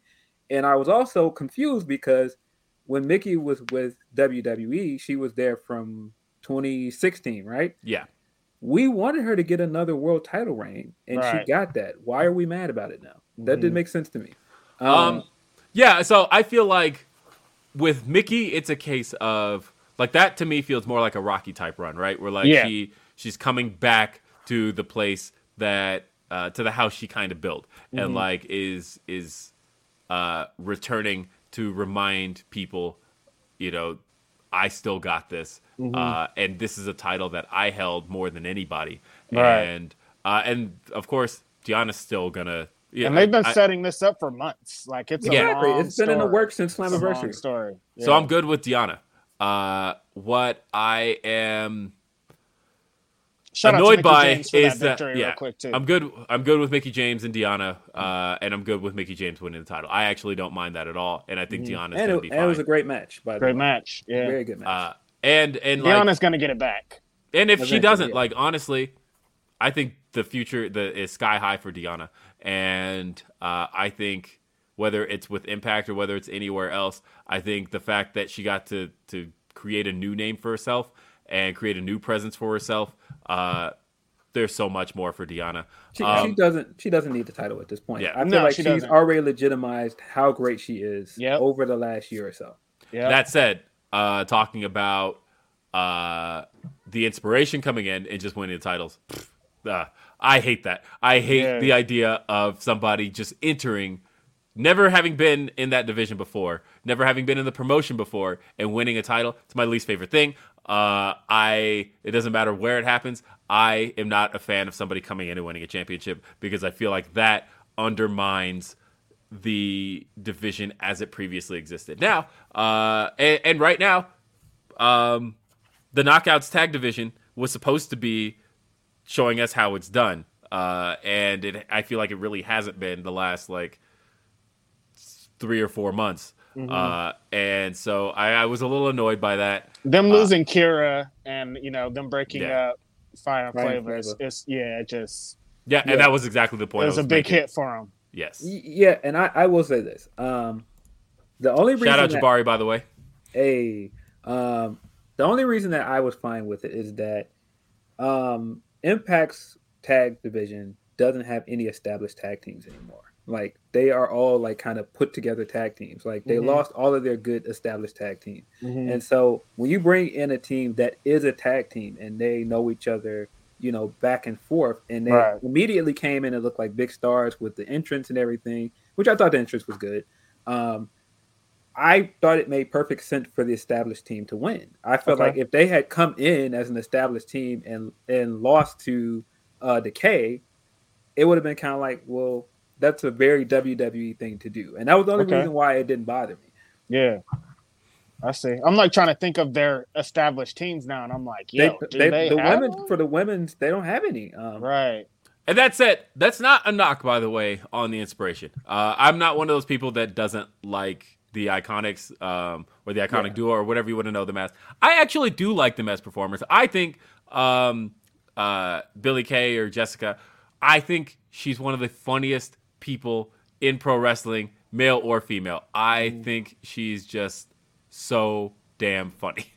And, uh, so, but like, I just, I don't like bringing people in and winning titles. Uh, I we got a couple of super chats I, I want to read. Uh, we'll start with uh, Shanika, who says, uh, "Let us not forget how Impact also yanked their Twitch simulcast. Big mistake. Big, IMO. mis- huge mistake. agree. Huge mistake. I- yeah. I agree. Just with keep that Uh, going. There's no I reason mean- not to keep doing that. But I, I think monetarily there might be, uh, and I think ultimately they wanted because it's not just about getting eyes on your show; it's also about getting eyes that make money on your show. Um, Right. You know, TV rights uh, obviously are, are way bigger than streaming rights; they just are. Uh, and I don't believe there was much rights happening at all with Twitch. Uh, so correct me if I'm wrong there. Let me know. But I I'm pretty sure monetarily that was probably a lost leader to just put the show out for free uh, to Twitch viewers. Impact just is unfortunate because they never are on a network that like people have. Yeah. yeah, they've got to get off Access. Access is a dud to me. But the Right, problem yeah, is, they gotta uh, go somewhere, man. problem is, Access is owned by Anthem, right? So like, Right. uh, Yeah. that's that's actually uh, almost uh, easy for them. Uh, and Matt said thoughts on the lip singing uh, entrance for the inspiration. it was corny, but it was fun. Uh, it was it was corny, but it fit who they are, and that's why Yeah. I thought it was it was perfect. It fit who who they are as a tag team. Mhm. Uh, so I'll say this uh, because you know Impact has had some. They've actually kind of lucked into some like crazy great TV deals, and then on the other hand, uh, right now you know they don't really have like a TV deal per se. They they just happen to be on the network that owns. Uh, on a network that's owned by the company that owns them. Uh, so, if anything, it's more of like a WCW type situation where at least now they never have to worry about negotiations or anything like that. Because, like, Spike was big for them because uh, we tend to under like history kind of undermines how big of a deal Spike was because um, history has kind of rewritten the fact that WWE willingly went back to USA Network. That's not what happened. USA or Spike actually canceled Raw. Uh, If you literally look up the headline, um, I could even pull this up. Uh, let's see, Spike cancels Raw. Uh, it was there. It is. Variety posted an article March tenth, two thousand and five. Spike TV smacks down WWE. Uh, Uh. Spike TV has severed ties with Vince McMahon, uh, World Wrestling Entertainment, effectively ending its run on um, the cabler this fall. Like that was the thing. Loser. They did bet you not- Vince is so pissed. They did not willingly go back to USA Network. Um, that was one of those we came crawling back to USA Network because Spike gave him the boot. Because Spike ultimately wanted more in-house produced content at the time. Now, ultimately, Right. history has vindicated WWE because Spike TV is no more. WWE and USA Network still going. Um, Vince sent Vince sent USA a you up text. He was like, "Hey, hey, big kid." Hey, big kid." but like so so the thing was it was big for impact to end up on spike because of the fact that uh, spike was doing so well with the ultimate fighter with all the ufc content they had and like uh, all of a sudden they had a wrestling void they needed to fill and they had just given raw the boot and they had picked up um, impact because it was uh, it was easier content for them and it was more of an in-house produced content uh, because Spike TV was handling the production at the time, uh, and that was a great deal for them, and that's why like production shifted so hard when they left Spike and went to I think it was Pop was after that right, and then Destination America, and then they ended up on uh, um, where they are now on Access. Uh, I mean, it is crazy. Impact has been uh, on. I think Impact and SmackDown like have the record for the most network changes for um, I think any TV show ever. Right. yeah.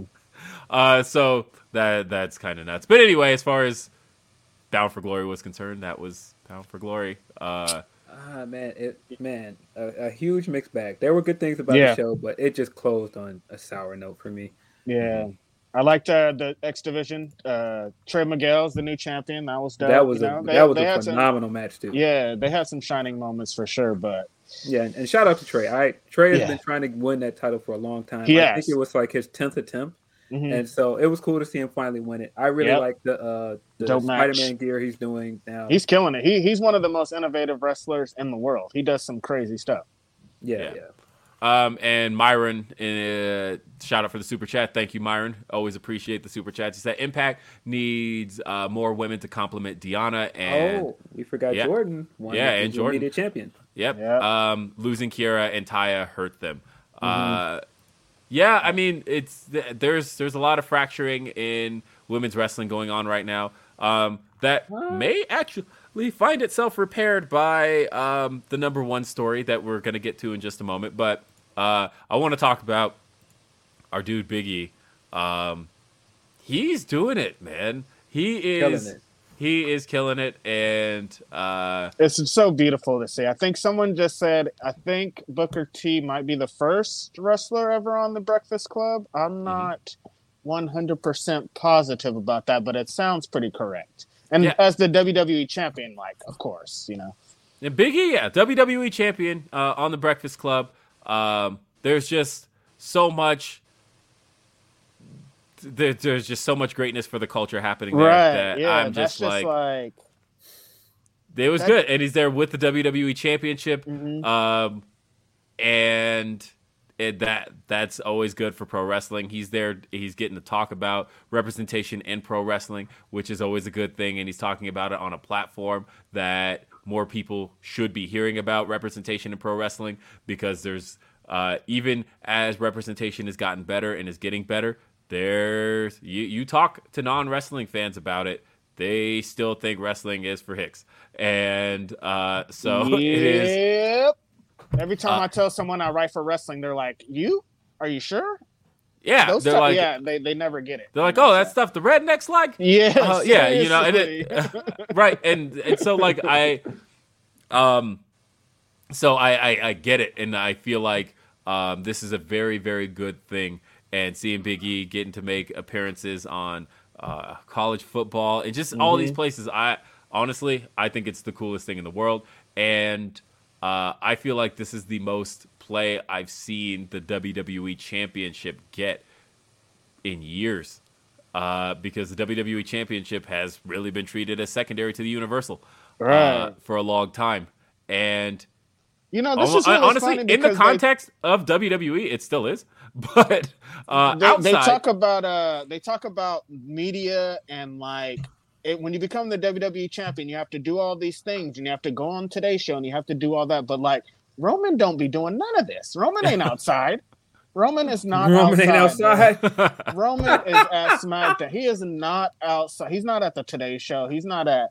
He's not anywhere. Big E has been outside, bro. He was at that boxing match. He's been at college football. He's been at the Breakfast Club. He's Yeah, been at the uh, barber shop with the WWE Championship. My brother has that culture. outside. It's culture and it's going down. And we love Big E, man. It's amazing to see that he's like, uh, just like I said, I, I tweeted a couple days ago that I actually had an interview with Big E for it'll be coming out in PWI, the magazine, and it was amazing. He just kind of talked about the same things he talked about on the Breakfast Club of, of, representation and and being super excited about Bianca being the world champion and and that it's different out here for black wrestlers and even black wrestling fans. You know, we have representation that we haven't had.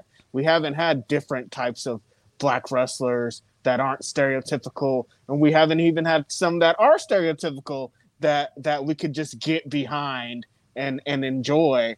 And Big E is doing everything that we love, and he's doing he's he's uh doing all the media stops that like a rapper that's having a great album that's doing doing and it's like I relate to that. I relate seeing Big E on the Breakfast Club. I relate to seeing him announcing on a boxing match. Like that makes me feel good to see as a black wrestling fan. So Yeah, it's been I great for Big E, man. I love it. Totally agree. It it definitely looks like he's on the press run. He's on the press Yep. tour as Yeah. champion, and I just Mhm. love to see it, especially because he's coming to our outlets. It's not like Right. he's going to their outlet to do it. No. And when I say our, you know what I mean. So Yeah. you know, it, it- I just love to see it. I mean, hey, I didn't I didn't watch the whole interview yet. I did watch the clip, um, but man, it's just cool to see him out here thriving because he deserves it. Yeah. No, I, I'm I'm so happy for Big E uh, because I feel like he's also the right guy to be doing it. Like, Right. um, Yeah. the fact that Right. uh, he is so versed in every single thing he's talking about. Mhm. Um, you know, I, I Oh my I god, gave- so intelligent. Jeez. I gave uh, you know I gave Woods the props last week for being such an ambassador, such a great ambassador, but Big E is too, um, Mm-hmm. and that Big E is a guy you can have these conversations with and and come away with something good. Right. And uh, I'm just I'm real happy to. I think be- he's I think he's sat back and studied. Like he's been you know, in WWE on the main roster for almost 10 years and like he's just Mhm. sat back and studied all everybody that's came before him and what they did and he's figured out how he was going to do it his way and his way is so great. Man, I love it. it's is. great to love see. Biggie. Um, and Terrence uh, said Bad News Brown should have had a run as WWE Oh champion. my goodness, he should have beat Hogan. We all know that for sure. yeah, he was set up, dude. He was set up. He was one of the baddest.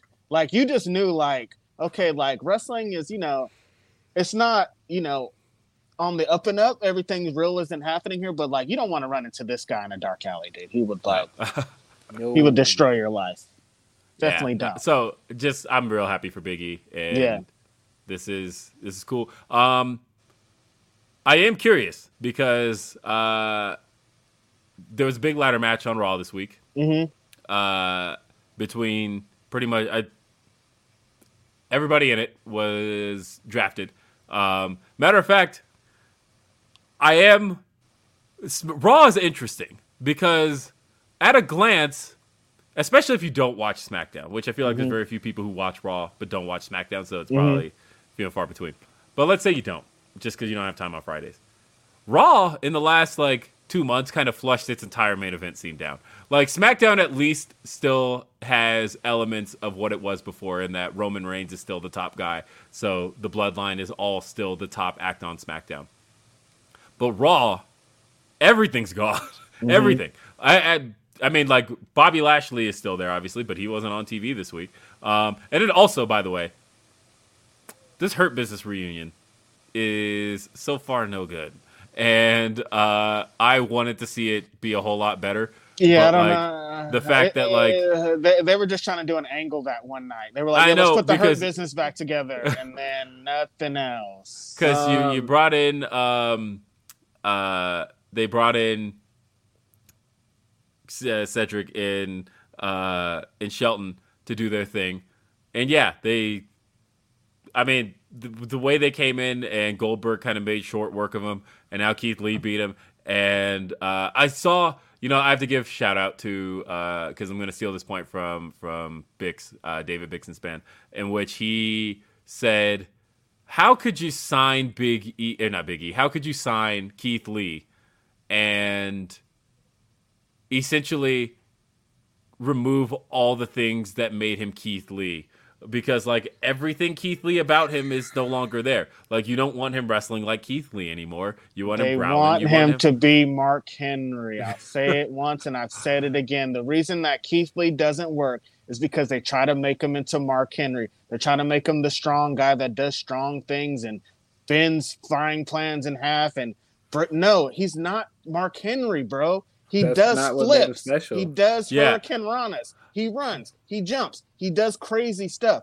They took everything away about him. Like I said, I tweeted the other day. He was limitless, which they convinced him that wasn't a gimmick, but it's totally a gimmick. A big black man that can do extraordinary things I that mean, big can- black men aren't supposed to do. How is that not a gimmick? I'm inspired by that. I used to be a chubby kid. I'm a chubby black kid. I'm inspired by Keith Lee. How do you take that away and make him a fucking Uh, bear? I mean, yeah. So like, I, I, you know, I, I feel like this is part of why I don't mind NXT 2.0 because I feel like ultimately WWE needs a wrestler factory. Um, because Yeah. the thing I don't want to see them do is take guys who have stuff. Well, because I don't want to see them take guys who had stuff going for them and essentially beat that out of them. Where Mm-hmm. it's like, nah, that that's not what we want. Um, then it's like, then why did you sign me? Why did you sign yeah. me if you essentially don't want me to be me? Uh, you want me to be something else. So like, You just honestly, want my body type. Like get a wrestler factory where you can make these wrestlers, but like. Uh, and that's what NXT Create 2.0 ultimately needs to be. You need to be creating wrestlers because signing guys to turn them into something else that sucks. I don't want to see that. I don't want to see that anymore. And like, just I'm wa- wasting everybody's time. yeah, and I'm watching it happen with Keith Lee, and uh, like, why? Why did you sign Keith Lee? If he What is the gimmick? Explain to me right now what the gimmick is besides growling. oh, he's a bear now. What is this? What's a bear cat? Somebody Man, explain it to me. Tweet it. man, I feel like you stepped on such a great point though, Reg, in that they took they took a black guy whose gimmick was that I'm limitless, I can do anything, and they essentially told black fans, no, he can't do anything.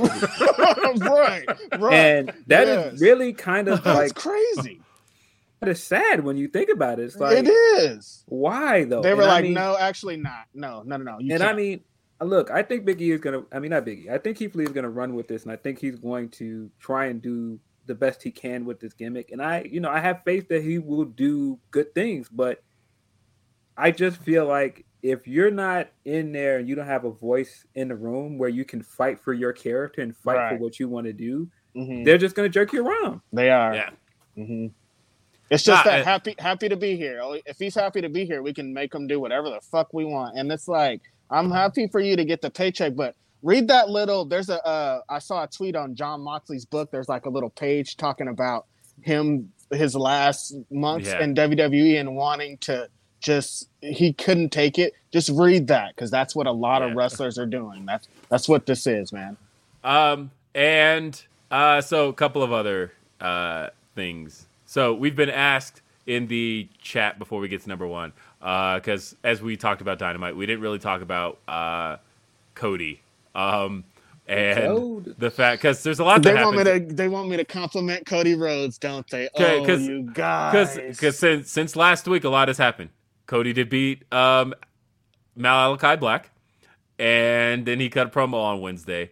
Uh, and Hey, that promo was fire, man. I'm sorry. I- I like the love- promo. I actually- the, the it. promo was really good. I actually really it. liked the promo, and I liked him uh, addressing everything. And like, um, I knew he wasn't stupid with the the Tiger Driver stuff. Like, you knew what he was doing when he hooked the arms, Mhm. and he knew.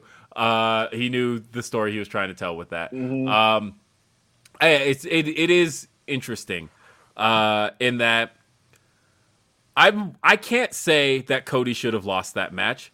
What I will say is that if you didn't want him to win, the match shouldn't have taken place. Because um, here's the thing: if you are Tony Khan and you're paying like every every time Cody's in a situation, people are like, he needs to lose, he needs to lose, he needs to lose.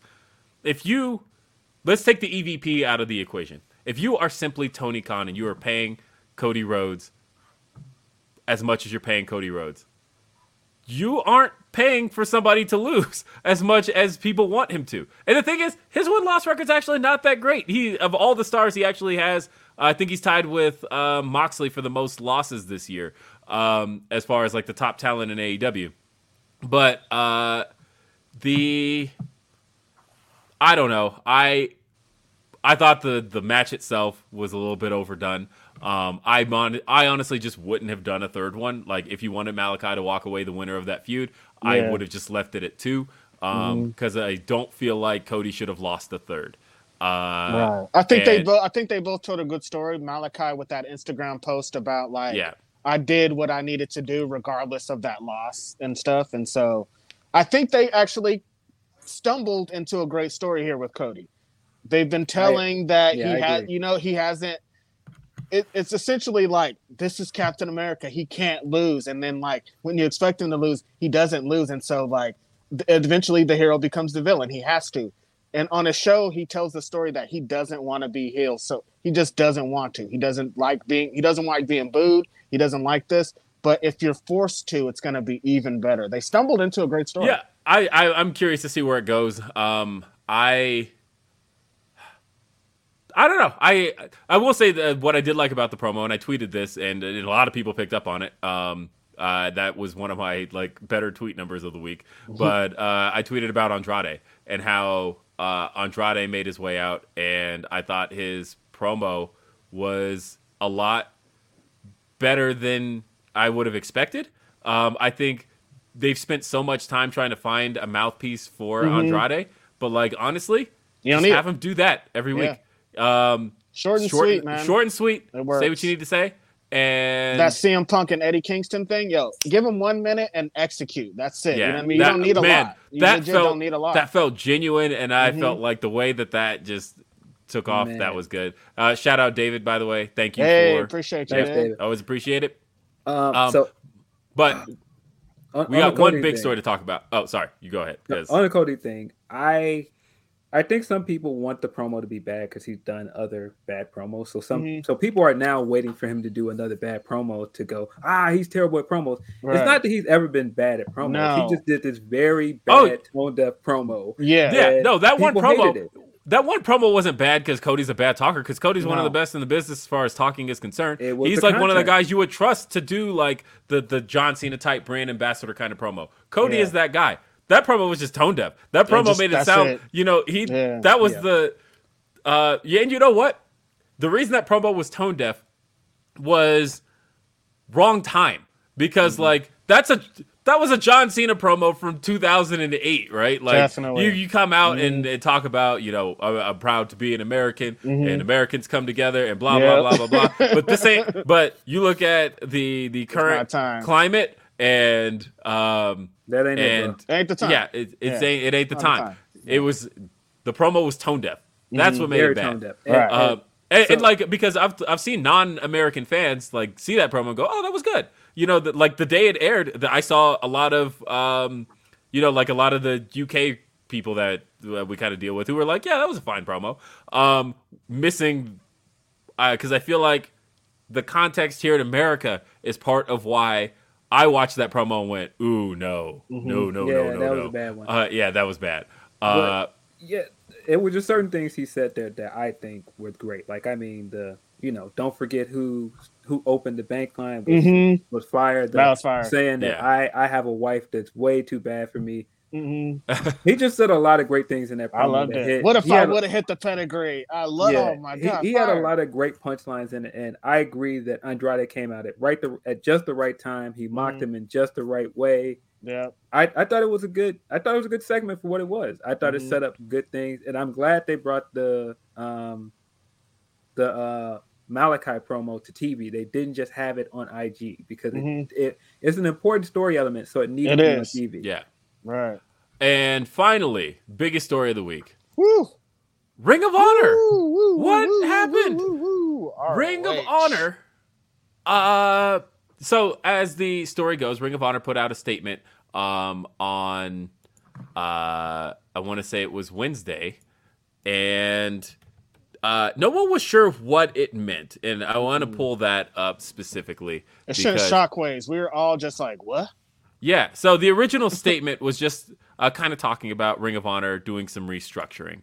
Uh, and it said, and I'll read it. It said, throughout the pandemic, our top priority was to keep everyone healthy and safe. And despite not producing any live events over 18 months, we were able to keep everyone fully contracted. We now find ourselves at a time where we need to make changes to our business operations and are planning a pivot for Ring of Honor with a new mission and strategy. This year will culminate with Final Battle in December, and we will be taking the first quarter of 2022 to work internally to reimagine ROH. ROH has uh, has the most dedicated fans in the industry, and we appreciate their loyalty and patience as we reconceptualize ROH. We appreciate returning to live, or appreciate, we anticipate returning to live events in April for the Supercard of Honor with a new fan focused product and provide a new unique experience for wrestling fans. So again, What does that mean? so people weren't quite sure what that meant until Dave Meltzer tweeted, "ROH has released everyone," Yes. and then then it was like,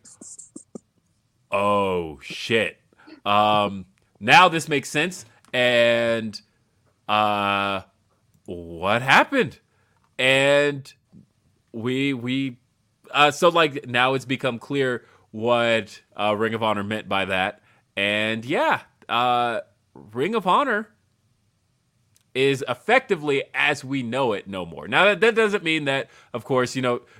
It sounds to me like if Ring of Honor does actually come back, because a lot of people have been pointing to the old WCW statement from March of 2001, where they were Right. like, "We're going to take a few months to to reimagine things, and you'll see a new WCW," and then you didn't.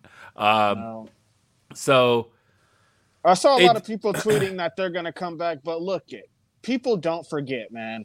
Fans and wrestlers. If people are dependent on you and you tell them we're done, they're going to think you're done forever. And before that, people have already been like they've put Ring of Honor in that Ring of Honor still exists space or like Ring of Honor still happening. So if you tell them, "Hey, we we essentially have not we dropped all of our wrestlers and nothing's happening," people are going to give up. They're, it's going to be really hard to get those people back is the thing that I'm saying. Well, so there's um uh there's just a lot. There's a lot of uh questions and um as far as uh what the future holds, there's a lot of uh Oh my god, the story, um, dude. Yeah, so the, there's there's you know, obviously to me it sounds like what Ring of Honor is going to become ultimately is like a true indie again, in which like nobody's under contract. We run Right. shows with guys you like, and you know we'll bring them in. Just for- like all the other independents. Yeah. yeah, it's gonna operate more like an independent where nobody's Mhm. like officially under contract, Mhm. um, which is, uh, I guess, fine. it's not Um, a bad thing, no. Yeah. Um, I but th- that oh, go ahead. No, I was just gonna say, I it, it does sound like they're gonna go back to not trying to compete as a third big promotion, Mhm. um, and that might not be a bad thing for for at least right now. right.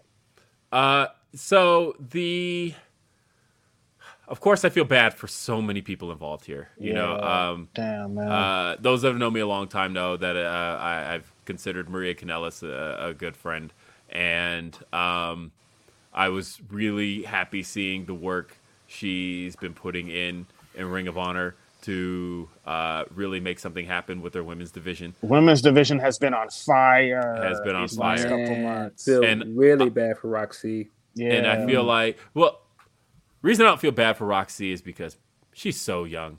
she's And- new. And- yeah, I, I I just said that because her title reign just started. It Like, just she didn't started, even get a chance to get off the ground. Right. Yes, that's true. I mean, so I, I feel bad. I feel bad. I, I didn't mean to say that because I feel bad for anybody um, who essentially, as I tweeted, uncertainty sucks. Um, to not know what the future is, that is one of the worst feelings you could ever have.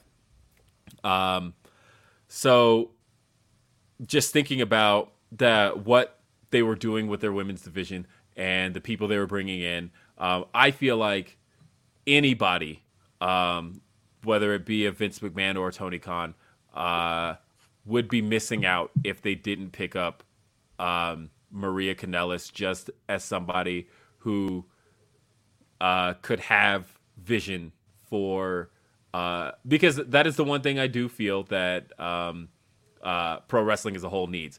Uh, I think that um, telling black stories, for example, I think needs black people telling them. Uh, I think that uh, telling women's stories needs women in the creative position to help tell them better. Uh, And I feel like that was something that Maria was helping offer Ring of Honor. So I do feel like anybody would be, uh, it would be a mistake to pass her up as far as just having a good vision for a women's division. Um, but yeah, you know, they had literally, uh, you know, I feel like um, Trisha's run was just getting started there, and uh, I think she's going to be. There's a lot of people that I I feel uh, people need to keep their eyes on all of a sudden now. She's one of them, um, and uh, shout out to uh, David who says uh, all three of your personalities are distinct and offer great insight with wonderful chemistry. Uh, someone please sign AJ Gray and Darius Carter, and AEW can now rectify the mistake of not signing Trish Adora. Again, she's one that uh, anybody should be taking sure. uh, a look at right now. Um, Trish will be actually. We're just talking about Impact. I think she'd actually do pretty great in Impact. Actually, I think she would be incredible with Impact. I hmm I think she's gonna do great anywhere she goes, but Yeah, I think somewhere like Impact where she can become like the main star of that brand Exactly. would be amazing. right. Um, and then also, you know, uh, a lot of people have been talking about STP,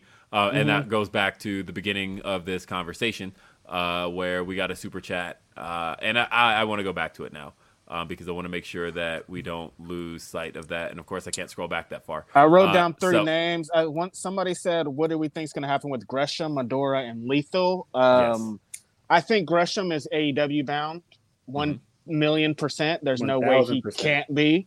Um, I actually think Lethal's going to go to WWE if I had to put money on it because I think for a long time he has been a wrestler that has kind of. I think Ring of Honor has been great for him, but also I think it's kind of stopped a lot of things he could have done.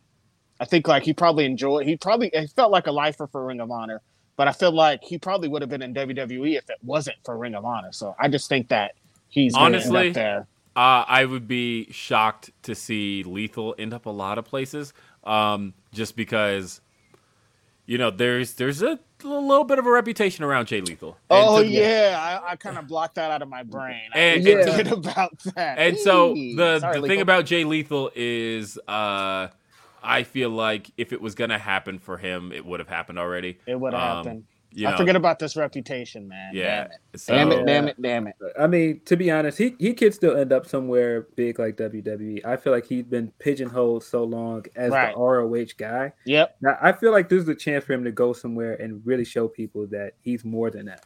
Um, Mhm. But the crazy part is, I feel the opposite for Gresham because I know that being at Ring of Honor was his dream. It was a, it was a big part of why he stayed there because he wanted to be. He wanted to know, bring Ring of Honor back to where He they want, were. yeah, he wanted Yep. to reestablish it, and he Mhm. believed in that company so much. So I was really sad that he didn't get a chance to win the world title Oh, and, and lead the company into its new era. And he might still get a chance to do that when it comes Yeah. back as its new thing, but it's just sad that it's going the way it is. And I mean, Mm-hmm. I still think he's going to thrive no matter where he goes because he's still one of the best in the industry.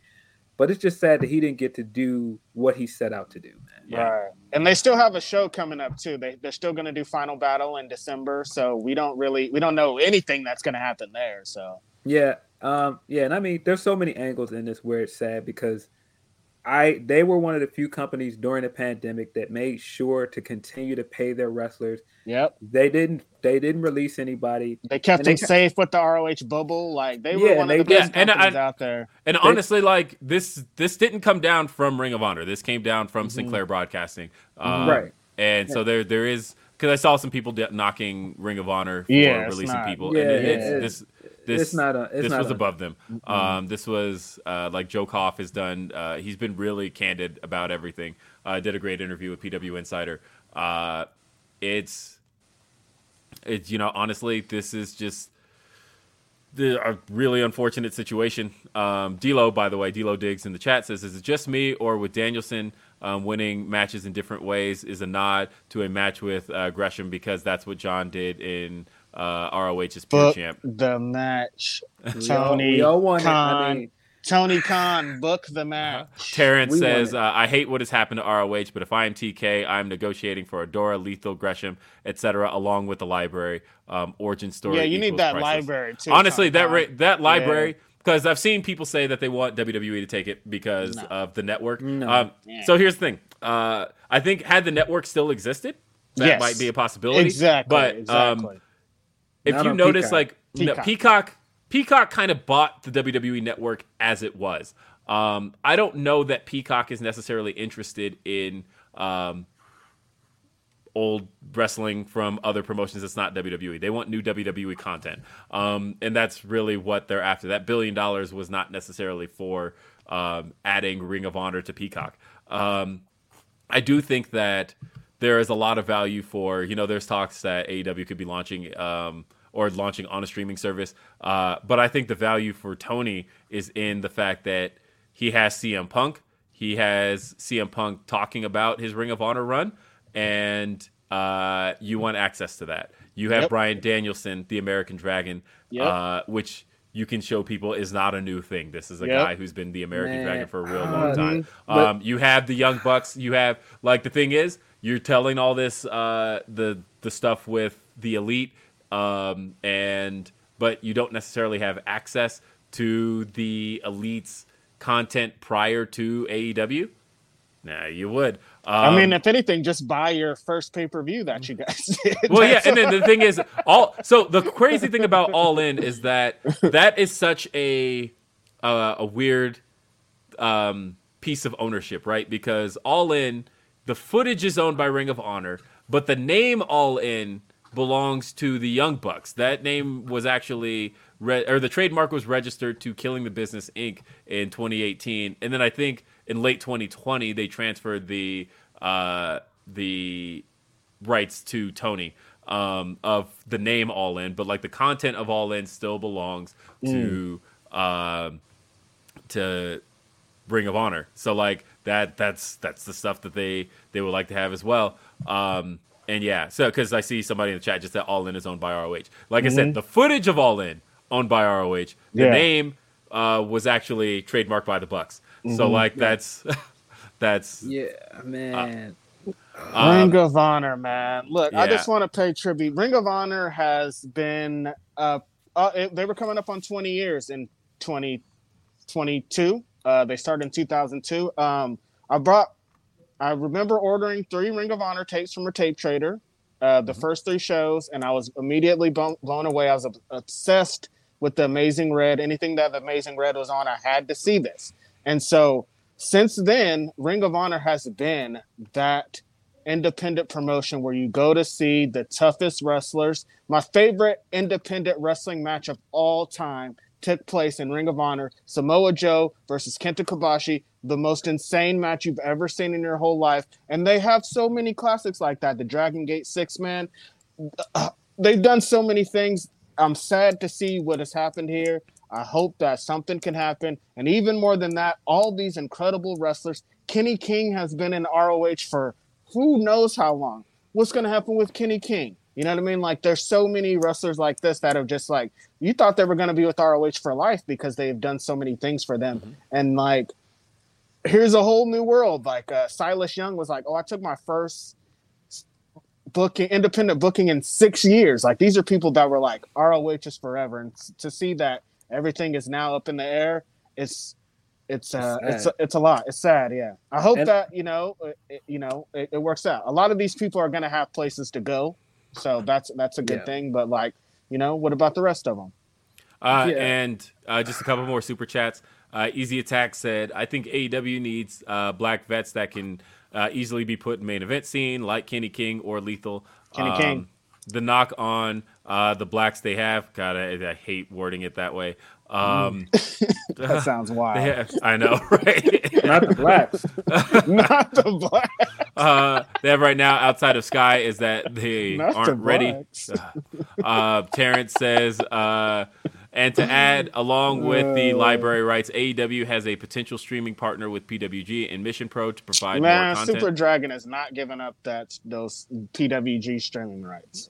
no, he is not. It takes a year to get a DVD, bro.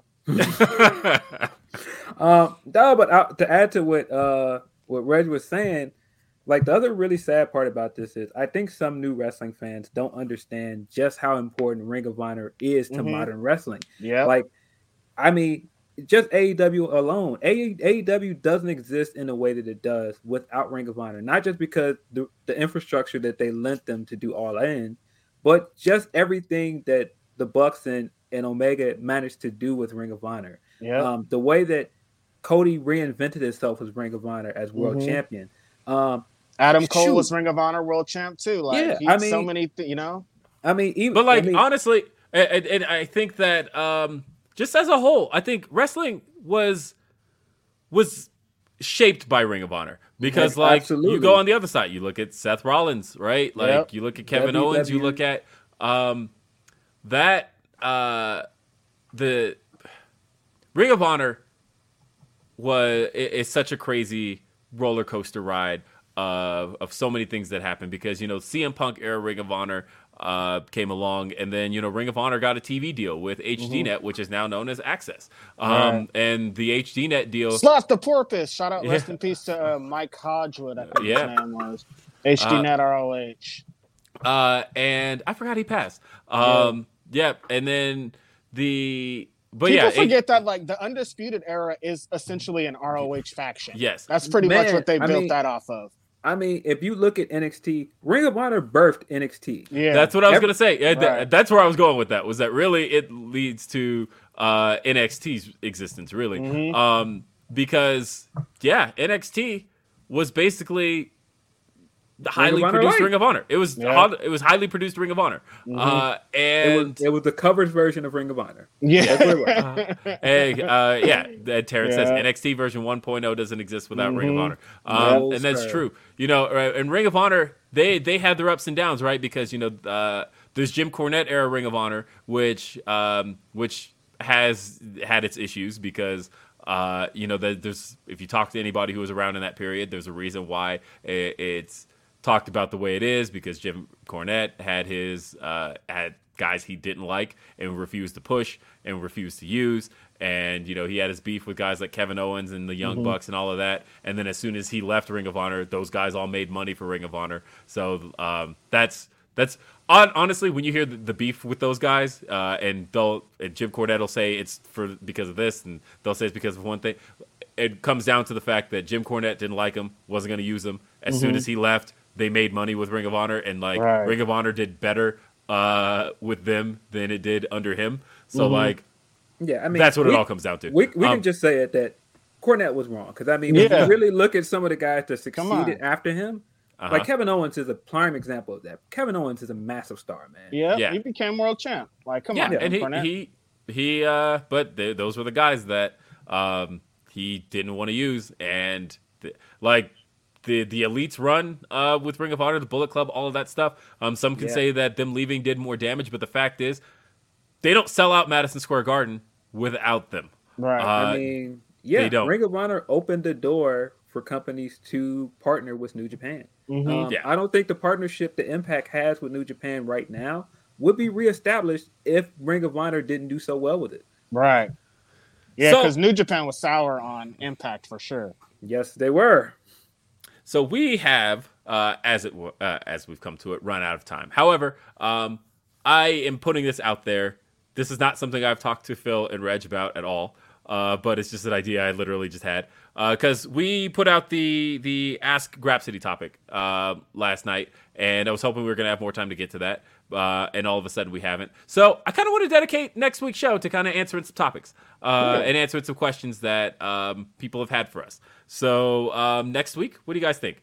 The hashtag Ask Rhapsody. Next, week, can is we answer Ask some stuff? Grapsody. absolutely. yes, I like that it. Sounds perfect. I, I feel like we owe our fans because we put that tweet out there, and Yeah. you guys Mm-hmm. got us to 1,000 in in minutes. oh my and god, that was thank amazing. So, Yeah. yes, you know, So uh, I, I want to get to all of that, and I want to answer all of that stuff. Um, there's a lot I want to talk about next week, uh, but unfortunately, I have to like be on the road in less than 60 seconds. So, and, like literally, I got a wet washcloth right here. I'm about to like wipe off my face and like uh. White man As, as a matter of fact, Uh, I'm gonna just start White right now, now. because B O O S I E. yo, it's Grapsody, right? There's Grapsody. Ladies and gentlemen, yeah, on, uh, Righteous Reg, Philip Lindsey. You know thank you for being thank you for being with us. Uh, and uh, we will be back same time at noon Eastern, uh, 9 a.m. Pacific, right here, youtube.com slash fightful. I am Will Washington. Uh, he is Philip Lindsey. He's Righteous Reg. We will see you next time. Yep. we'll have a great day. Peace.